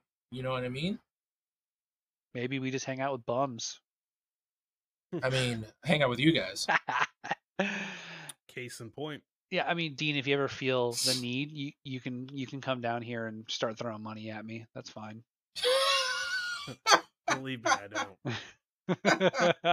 you never know when the when the mood will strike. Oh, I if you uh, feel like making it rain miss, at Jordan's if you misplace eight thousand dollars and you're going to jail, call someone else. oh, that one phone call is not going to you. Okay. Dude. like, hey, what's going on, man? I need eight grand right now, or I'm going to jail for the rest of my life. Hey, man, it was nice knowing you. we had a good Jesus. run. I'll be lucky to get yeah. that. I would expect a click. yeah, I'm going through a, a tunnel. There's no tunnels in That actually leads me to like a bit of a tangent because uh, growing up, I think my dad had a lot of sayings that he would say over and over again that stuck in my head, and one of them was, "If you ever go to jail, don't call me. You put yourself in that situation, you can get yourself out." And I remembered that. Oof. Like it it stuck with me to where like there's certain situations where I was like, I can do this. I was like, no, because if I go to jail, I know for a fact my father would stop my mom from doing anything to get me out of that, and I would have to get out by myself. I don't know, man. Some of the things that your your parents have done for you over the years, I don't know if I believe him, but I'm telling you, I I mean, my parents are some of the like the best parents ever, and like I would, I'm not the man today. I wouldn't be the man today if it wasn't for both of them making a lot of sacrifices and sticking with the fact that I just grew up as an asshole and was very hard headed uh, to where I was like actively working to fail in a lot of instances. Um, but I I know for a fact there are certain things that my father would do to teach me that lesson. Like especially being a black male, like he's like telling me straight up is like do not go to jail. Do everything in your power to never ha- be on the police's radar. Because once you're in that situation, he's basically saying like even if I come and get you, like the repercussions of what you did is going to follow you for the rest of your life. So it's honestly not going to matter if I get you out of jail. I like the presumption that you fucked up, dude. Like, there's, there's no presumption of innocence. You're guilty No. until proven yeah. innocent. like my my father had my back, but he knew he knew who I was. And my mom, she called me out on my shit point blank to my face. So I didn't get away with much in that household, and I thank them for that from the bottom of my heart. Sure. you don't ever think that way when you're going through it, though, right? Oh, It's hard to have that perspective during it, right? Because I remember being a shitty Oh, little during teenager it? too. Yeah. yeah. Like, uh, dude, there's times where I visit the family, and my aunt, time and time again, is like, "How did you end up so good?" Because I was a spoiled little shit. like she's told me multiple times like how did you end up so good like the most reliable one out of all the children i was just like i, I honestly don't know i can't tell I was a sleeper. i was just waiting for my moment Aha, i'm a good boy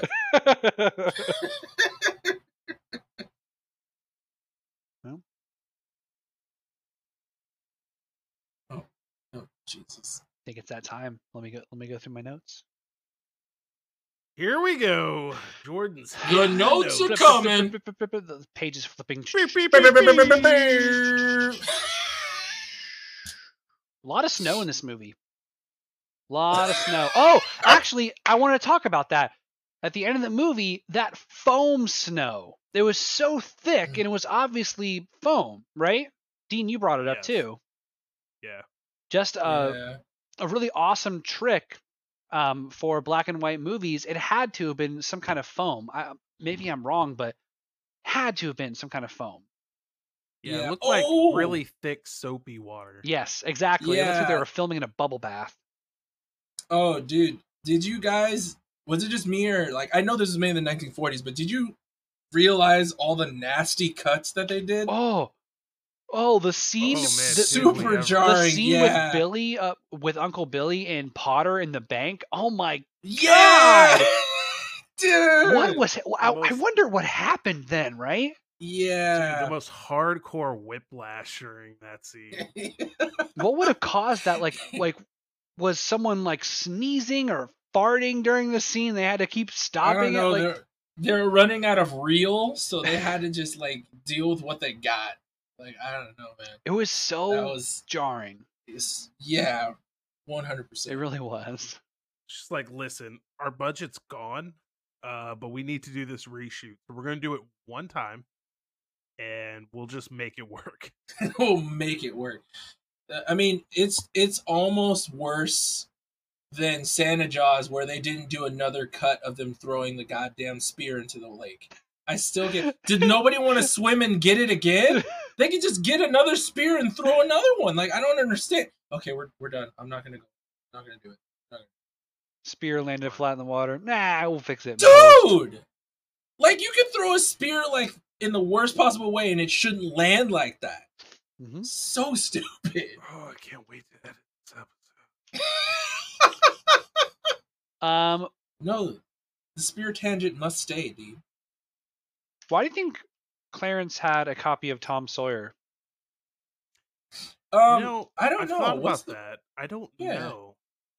what's the meaning? I mean, like, is that supposed to mean something to the director, or is that supposed to be like a parallel to like what's happening to George? Like the adventures of Tom Sawyer and what Tom Sawyer goes through, like what George goes through. I, I don't know. I'm trying I to look it up right now. Yeah, to be honest with you, I don't remember everything that happens with in Tom Sawyer other than that he calls uh oh boy the N word because he doesn't know any better, which is a, honestly like one of the most powerful scenes in the book about how Maybe they learned practices are more more detrimental than you realize until like a scene like that comes to light. I mean, Dean brought up a really um, clever throwaway line that Clarence throws out um, when Tom, when he's drying out his Tom Sawyer copy after they fall in the river. Um, he's like, uh, he Clarence mentions to George, he's like, "Oh, you should read the new book Mark Twain's writing now." And oh, Mark Twain, snap! Mark Twain would have been dead by then, so he's writing it in heaven, presumably. So Mhm. maybe they just maybe they just thought of that line and they're like, yeah, let's put a Mark Twain novel in there just just so we can write that in. That seems kind of Maybe. I don't know. That, that doesn't seem kind of like weird. Yeah, So I want. I, I, thing, I was. I hoping that it was like a point, like a more poignant point to him, like saying he's reading the Adventures of Tom Sawyer. the only thing that I can find about it that might be it is that there's a scene in Tom Sawyer where he witnesses his own death or his own funeral. hmm Uh, so maybe there's just like a it's an illusion, right. huh? So that's the only thing that I can find. Um, it might just be as simple as Frank Capra likes the Adventures of Tom Sawyer. Who knows? During that opening scene with the Galaxy Angels, which I want an anime about that, by the way. Um, Oh my god! they're talking about Clarence and they kind of deliver a pretty ruthless line uh, in describing Clarence, the two archangels or whomever they are. They're like, he has the IQ of a rabbit, but the faith of a child. Yeah. Like, Ooh, ouch. Jesus. savage. Oh, man. Another Those angels are not nice. another awkward line that would not go over very well today. Um, when George was a kid, I think it was either George or Harry. I don't know which one said it, but they were talking about what they wanted to do when they grow up, and a, a part of the description of what they want to be and what they want to do. One of the boys mentioned that they wanted a couple of harems. Yeah.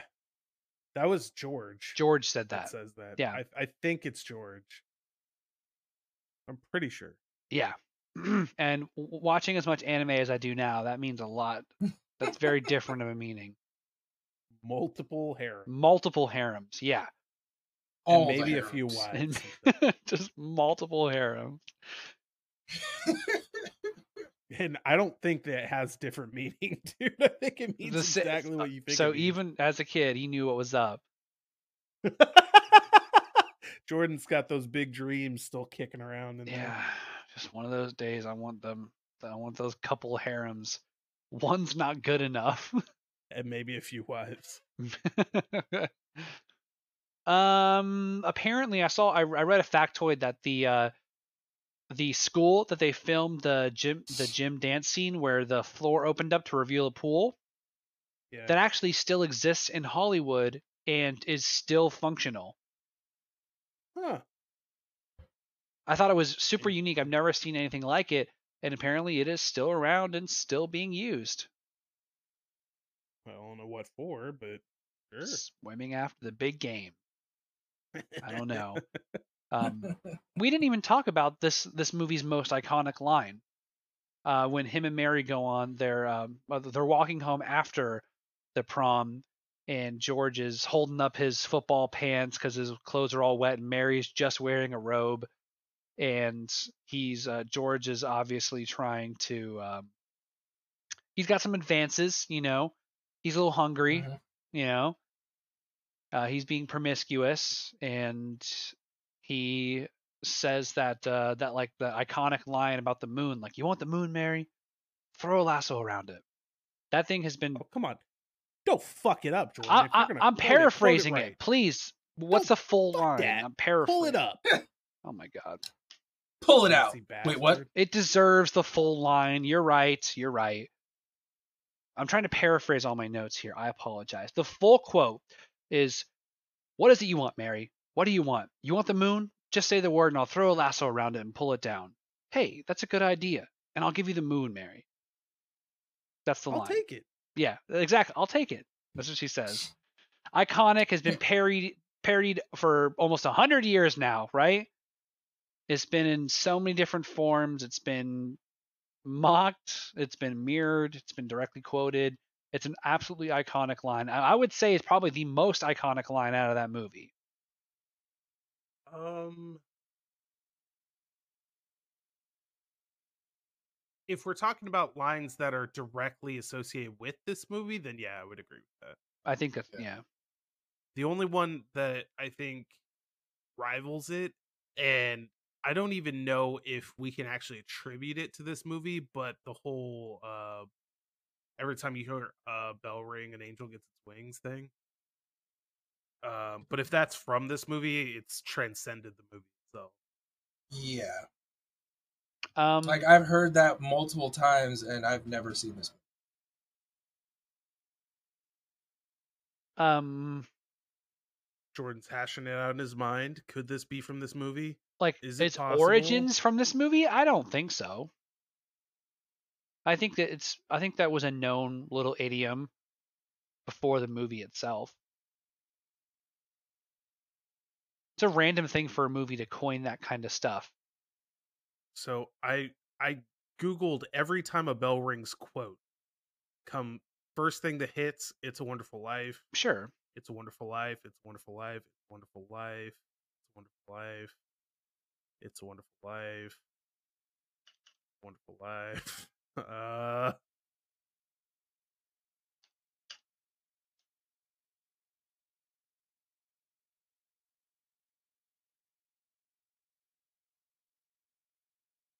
No way it started with this movie. who says every time a bell rings an angel gets its wings? Zuzu Bailey. Uh it it might be, man.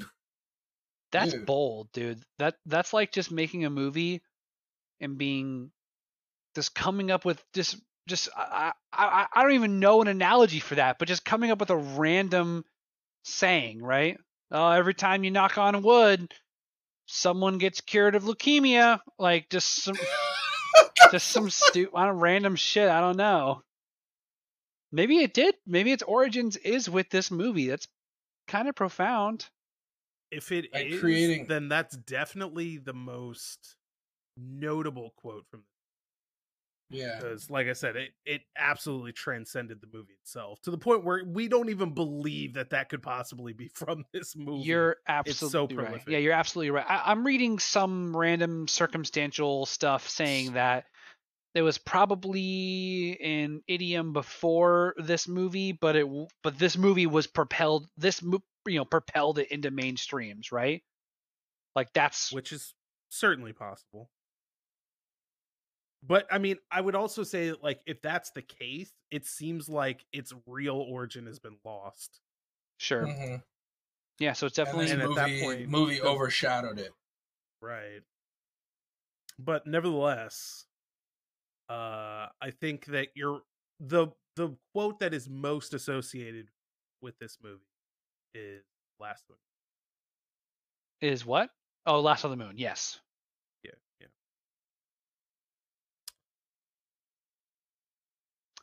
what else you got in those uh those encyclopedic notes there jordan Dude, i wouldn't want wanna to call him move Encyclopedia on without Brown? letting you clear them out bro this has You become a thing. I've been doing this since day one, but now it's just a thing that I have to review my notes before the end of it. So It's a segment. yeah, n- and It's now now it's a literally a segment. You know? It's Jordan's segment. Yeah, it's yeah, it's fucking yeah, now for the librarian. I'm Spook Pope Librarian. Shh. Quiet. Reading. Um I mean there's a lot of things that I could that, that I could dig into which um like uncle billy we can talk about Uncle Billy, that drunken fool. Dude, Uncle Billy's a trip. Uh, He's got a farm going on in his office. That crow. Yeah, like a squirrel. was it was that a crow or a raven? I always get them confused. Are ra- ravens are bigger than crows, right? I've seen some fat crows. Yeah. Or maybe I've seen some fat ravens. I don't know. if it's a raven, that'd be kind of appropriate because the whole Mark Twain thing. I think it's a crow because, like, if you look at a comparison between a crow and a raven, first of all, ravens are much larger, Okay. but also crows are kind of like sleeker. Ravens look like some rough and tumble motherfuckers who are ready to throw down. I just typed into Google, Google Ravens versus Crows. you get a football match. Raven v Crow. I found a YouTube video. It's Raven-Symoné versus Russell Crowe. So, first of all, it's a raven. it is. Second of all, it's named Jimmy the Raven Oh, okay. All right. and appeared in more than 1,000 feature films. Oh, that's oh that's a my popular ass Raven. god. That is the most prolific actor in Hollywood, ladies and gentlemen. Give that Raven a star, dude. Holy shit. Often incorrectly credited as Jimmy the Crow. Wow. It's the crow that landed on the scarecrow in The Wizard of Oz. It's a Raven. It's a Raven, right? Uh, Yeah, it says crow here. So I, I The was just reading. closest, the closest human is Eric Roberts, and that is 401 movies.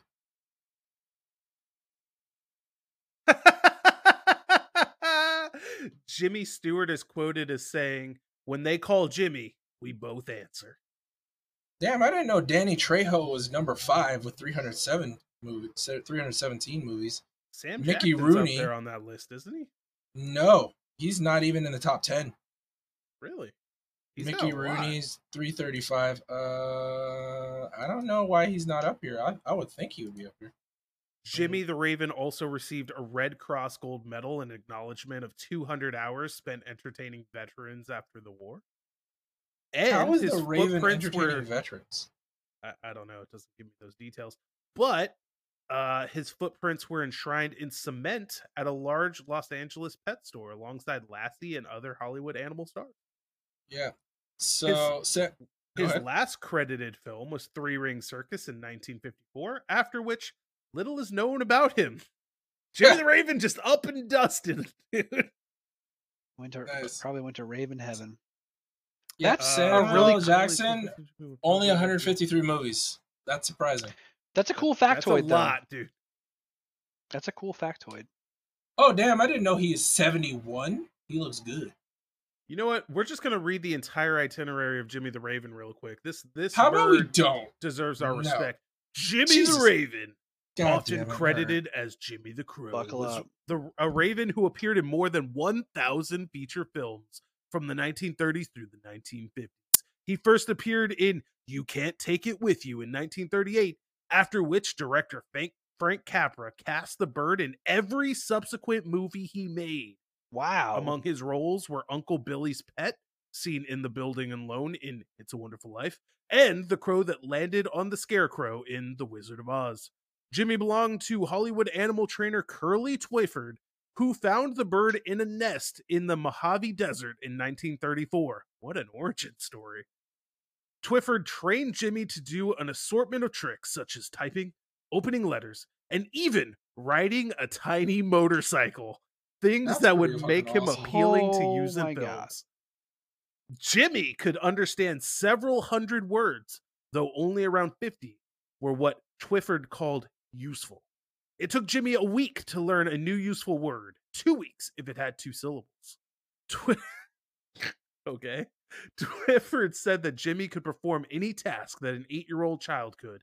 See bird intelligence. His human co stars were complimentary of the bird. When they call Jimmy, we both answer, remarked Jimmy Stewart on the set of It's a Wonderful Life, noting hmm. that the Raven is the smartest actor on the set, requiring fewer retakes than his human counterparts. As he became more popular with the studio, Metro Goldwyn Mayer uh, had him insured for $10,000. Lloyds of London wrote a policy to cover Jimmy's $500 a week fee. Holy shit. Damn. as well as Curly Twyford's $200 handler fee. Bro, this dude was breaking it in with this bird. A thousand movies at seven hundred dollars a week, Dude, Yo, a raven's lifespan is 10 to 15 years. I mean, he did on average a little, maybe a little bit less than 100 films a year. Um, well, I mean, he would have had to have lived for 20 years because he started in 1938. Well, no, 16 years. He was alive for at least 16. He was an old raven then. because of his. Um, anyway, um, let's see. What does it say here? In the event Jimmy forgot any of the words he would need on set, Twyford credited these fees with keeping him solvent during World War II. At one point, Jimmy had 21 stand ins, 15 of which were female who would fill in for him when the scene did not require any tricks or movement. Dude, the bird has stunt doubles. By the way, 16 years, 1,000 films, that's 62 films a year. Yo. 62. Uh, let's see. Jimmy received the Red Cross Gold Medal in acknowledgement of two hours spent entertaining veterans after the war, and his footprints were enshrined in cement large Los Angeles pet store alongside Lassie and other Hollywood animal stars. His last created film was Three Ring Circus in 1954, after which little is known about him, though Curly Twyford said Jimmy would probably live to be 150 years old, which the papers reprinted. In reality, ravens seldom live more than 30 years in captivity. Twyford died in 1956 at the age of 60. Jesus. Incredible. Just really, really a cool factoid. That is uh way more information than I expected to find about that bird. Bird has lived the life of a hundred people. Like that's a bitchin' bird, dude. It how many birds do you know that can ride a fucking motorcycle? Get, get, get on Jimmy's level. If I ever have the opportunity of having a pet raven, I know its name immediately. I mean, I fucking hate birds, but I'm down with Jimmy the Raven. Yeah. J- Jimmy the Raven was a homie. I feel like Jimmy the Raven, he'd be cool, you know? Yeah, You can tell yeah, him- we could we could kick it and have a beer with Jimmy the Raven. He probably opened that Damn beer straight for he us. Damn right he would. On his motorcycle. on his motorcycle, like, go get us a beer. Hit, hits him a little find a trailer. clip of Jimmy the Raven on a motorcycle. I actually looked it, uh, uh, up in uh, YouTube trying to find something. Uh,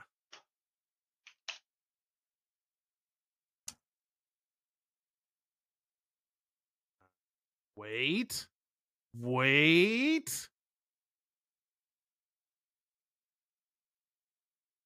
I looked up Jimmy the Crow, and I got a lot of Jim Crow things. For some reason, I'm getting a lot of Oh, black.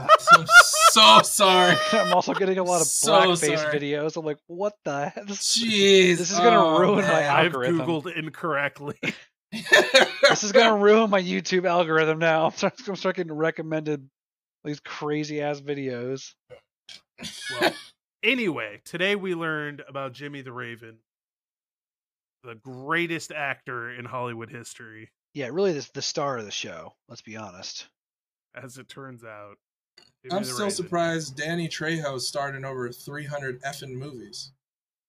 Starred or appeared? Appeared. Okay. That makes more sense. I was like, I haven't seen Homeboy that many times. You probably haven't just haven't noticed it. Maybe. Anyway. Good old crazy Uncle Billy. Oh, we also learned something new this movie. We learned about a 4F card. Yes. Yes. Something that uh isn't really a thing. You know, it's a draft card to show. I think to show draft exemptions, maybe. Right? I don't know if that's specifically for draft exemptions. Wasn't but- Potter handling those? Mm, I don't think he was handling them. No, that was something the government handed out. But it was something that Clarence brought up um, because um, George was going through his pockets after he was being shown the town if he was never born. And Yeah. Clarence was like, You're not going to find your license, your ID, your will, your 4F card. He's, he was listing off all these things that he would have had on him. Lastly, would be the petals that Zuzu gave him. In his insurance. And and yeah, there, there you go. That's what I was thinking of. Not will the insurance. Um, so it says draft classification 4F, defined by General Lewis B. Hershey, the Director of Selective Service, is a category of men found unfit for military Mm. service due to physical, mental, or moral. I don't know what a moral reason would be, but there you go. So I guess that um I guess like during those times, if you were of age to have been drafted, it probably looked really bad that you weren't in the military, right? So you had to have some type of excuse maybe to make it just Or they, or they acceptable. think you're a deserter. No, because the cops, if the cops found out Oh, and you're a deserter of the draft, yeah, they'll forcibly push you into the draft, forcibly Right. take you in. there you go. draft. Draft dodging was a serious crime. I'm sure it was for that, but it was also there was also a, a- cultural impact, right? So I'm sure a Sure. bunch of people are really sour about their sons going to war, and they see this eligible person. Why aren't you in the war? My sons are over there. So this was something, you know, that they could that they could say this is why. I'm sure there was a lot of other challenges um, that we just never hear about that came of it, right? Those those disdains that others would have looking upon eligible men that could have gone and been drafted instead of maybe that person's son or father or whomever. So them damn Richards who bought 4F cards. Yeah, fucking really? Got uh bro- bone spurs, yeah. Sure. Um, I've gone through my notes. I, I have a lot of notes here. Most of it is just so I can remember specific things about the movie, but I think that we've um we've gone over a lot of it already. Touched upon the important We have there are there findings. there this movie is just so God, it's packed with so much, right? Um, that Yeah. I could talk in depth about a, a lot of different scenes that we've that we've mulled over here. Um, but I don't think that there that there'll be any more value for this conversation. I think that we've really dove into as much as we as we could. At least I feel like I've dove in to as much as I could. So yeah i mean you're- you're 100% right like there's there's a thousand things that we could deep dive on like the the 4k hd transfer of the film and how you can you know pick out that george is smoking a corn cob pipe instead of Oh, yeah. old random pipe Yeah. um, or the the little details in the movie that probably nobody saw before those hd transfers like uh, how george still has rice in his hair when he runs over to the building alone after he gets married and have a chance to go on its honeymoon um how mary has this fucking clark kent thing going on when oh he yeah, uh, goes to the the world where he was never born and yeah, that was weird. it's hard to tell that that's even the same actress. Or uh, my man Uncle Billy, who lets us know that the three greatest sounds in the world are breakfast is served, lunch is served, and dinner is served. Excellent. man after my own heart. Um, one thing I do want to take note of is the scene right before George and Mary get married, which is fucking hard to watch, really. Um, where George is kind of wandering around the streets after his brother comes home and he's this hero and he just got married and all this shit. And uh, he ends up over at Mary's house. And his her mother's giving him a hard time because she doesn't like George. She wants Mary to end up with Sam because he's got money. She really doesn't like places. George. He really doesn't like George. Um, and at one point she says, "What? What did he come over here for?" And Mary just kind of looks at him and goes, "What did you come over here for?" He says, "I don't know. Fucking leaving. I'm out of here. Whatever." And Sam calls and Oh, he's talking to him about getting in on the ground floor of plastics r- r- and really quick before that um a funny line that mary throws out uh, when her mom asks what, what they're doing she's, she's like we're having uh, what'd you say? We're violently making love or something like that? He's making Oh, yeah. love he's to- making violent love to me mother. Just such, such a smart ass. Just to get under her skin. I'm like, what the fuck does that mean? But then we find out not too long afterwards when uh George just starts shaking Mary. like and that and that's what I want to bring up is he gets really upset because he see he, this is kind of like his breaking point, right? Where he sees all these good things happening to the people around him, specifically his brother, and how nothing has gone his way. And he says, I just wanted what I wanted. And he gets he gets a little rough and tumble with Mary. I'm not gonna lie, He's just shaking her. Um, made me a little uncomfortable to watch. I mean, there's a lot of things back in those days that make me uncomfortable. The fact that it's commonplace to smack around a small child. Smack the shit out of a small child. Dude, he wasn't even stopping neither. He was going to town. Co- Fuck him up. or just having a small child work for you. There's also awkward and weird. Sure, sure. Um, sending Yeah, sending your piss drunk uncle to walk home with no supervision. right. That also is weird. I would definitely walk him Nah, home. Billy will be fine. Nah, he's got it. He'll just he'll fall in a bush or something. Yeah, that that was that was roughly. I, I understand because his whole life up until that point, him and Mary have always played this on, on again, off again. Not that they've dated, but they've always they've always played with each other, right? They've always had that that type of relationship, and I think at that moment he was just tired of it, right? He he didn't want to lose another thing. He was tired of taking those L's, so he took the W for himself, and he got the girl that he wanted. Although, Yeah. He shook that W right Oh, out. of her. yeah, a little Jesus. a little weird, right? But um, you know, I think that was an acting choice, maybe. so yeah, but and then the the mother clutches her pearls when she sees them embraced and runs back up the stairs. literally. clutch- Yeah. But that was, you know, he has very few W's in this movie. That was one of them. Actually getting married, get, get, Yeah. getting the girl he wanted, um, Mhm. and not letting his friend just swoop in and take him. Yeah. Yeah, even when Sam called him, he like got on the phone and was like, "Oh, what you talking to my girl?" And I was like, "Oh shit, wow." Yeah. And, and obviously, Well, th- th- their friendship transcends Mary because Sam didn't give a damn. He was perfectly fine. He was unfazed by the whole thing.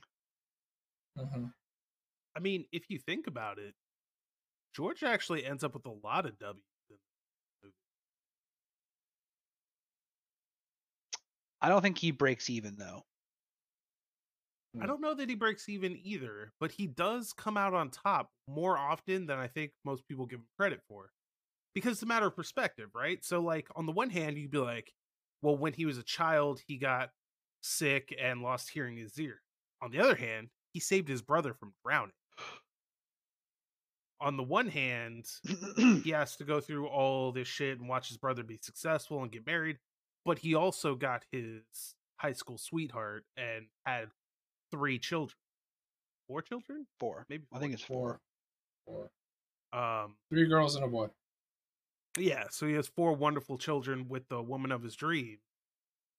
He gets stuck in Bedford Falls basically forever, but he convinced the board to overthrow Potter of all people and save the building alone.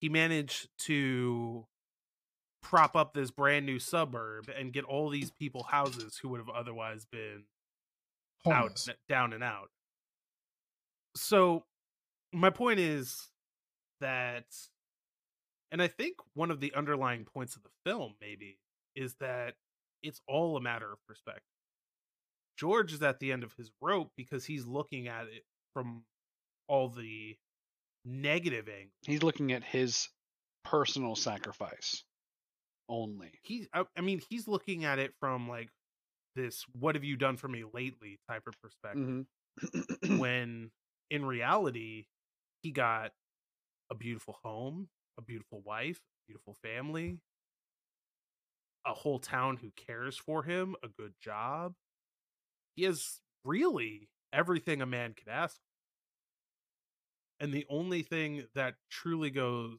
devastatingly wrong for him gets turned around immediately by all of his family and friends. Yeah. O- I think the only thing in this whole movie that you can say is truly like an L for him that doesn't get compensated to him in any way, shape, or form is his hearing. Losing his hearing. But I mean, like, again, he the trade off for that is that his brother's life was saved. To your point earlier, Jordan, like that's not equivalent exchange. he saved his brother's life for the loss of hearing in one ear. I mean, like that's that's a he should be a suit of armor. absolute I know. he should be a blood stain on the inside of a suit of armor. Um. I- So my point is, like, at the end of the day, we call this an absolute win. Everything does kind of come up Milhouse. I, th- I think that's what the movie tries to to impart at the end, right? Right. And it does a very good job of it. I think it does an incredible job of it. Ve- Very, very, very deep. Sometimes it's hard to watch. You know, you're always rooting for him. Poignant. Yep. Great movie. De- definitely one of the greatest of all time. Um, uh, so I can see why it's on people's lists. You know, consistently Must watch list. Yeah. for sure. Gentlemen, Jordan, let's start with you. How do you rate this movie? I'm gonna give it. This movie is gonna get. Yeah, I'm gonna go for it. This movie's getting 85 bells out of 53. Ooh, I like that. Yep. What about you, John? I'm gonna have to say 18 sleigh bells out of 20 and a partridge in a pear tree. Ooh. Ooh, and a partridge in a pear tree. I love it. I love it. I love it. Um, for me personally, I think I'm gonna give this movie three hundred thirty-three thousand six hundred twenty-six point nine two bells out of ten. Excellent. Yeah. Glorious scale. Glorious. Gentlemen, do you have any final thoughts before we wrap up this episode? Don't take what you got for granted. You never know what you got till it's lost. I learned Batman Returns is a Christmas movie. As always, before we go, remember that you can catch the show live every week on Twitch an entire week before it goes live on all other feeds, as well as submit your questions and comments for us to read live on the show. If you're listening to this after the fact, follow us and leave a review on your service of choice. And don't forget that you can chat with us anytime over in our Discord server. You can find all the relevant links below. And as always,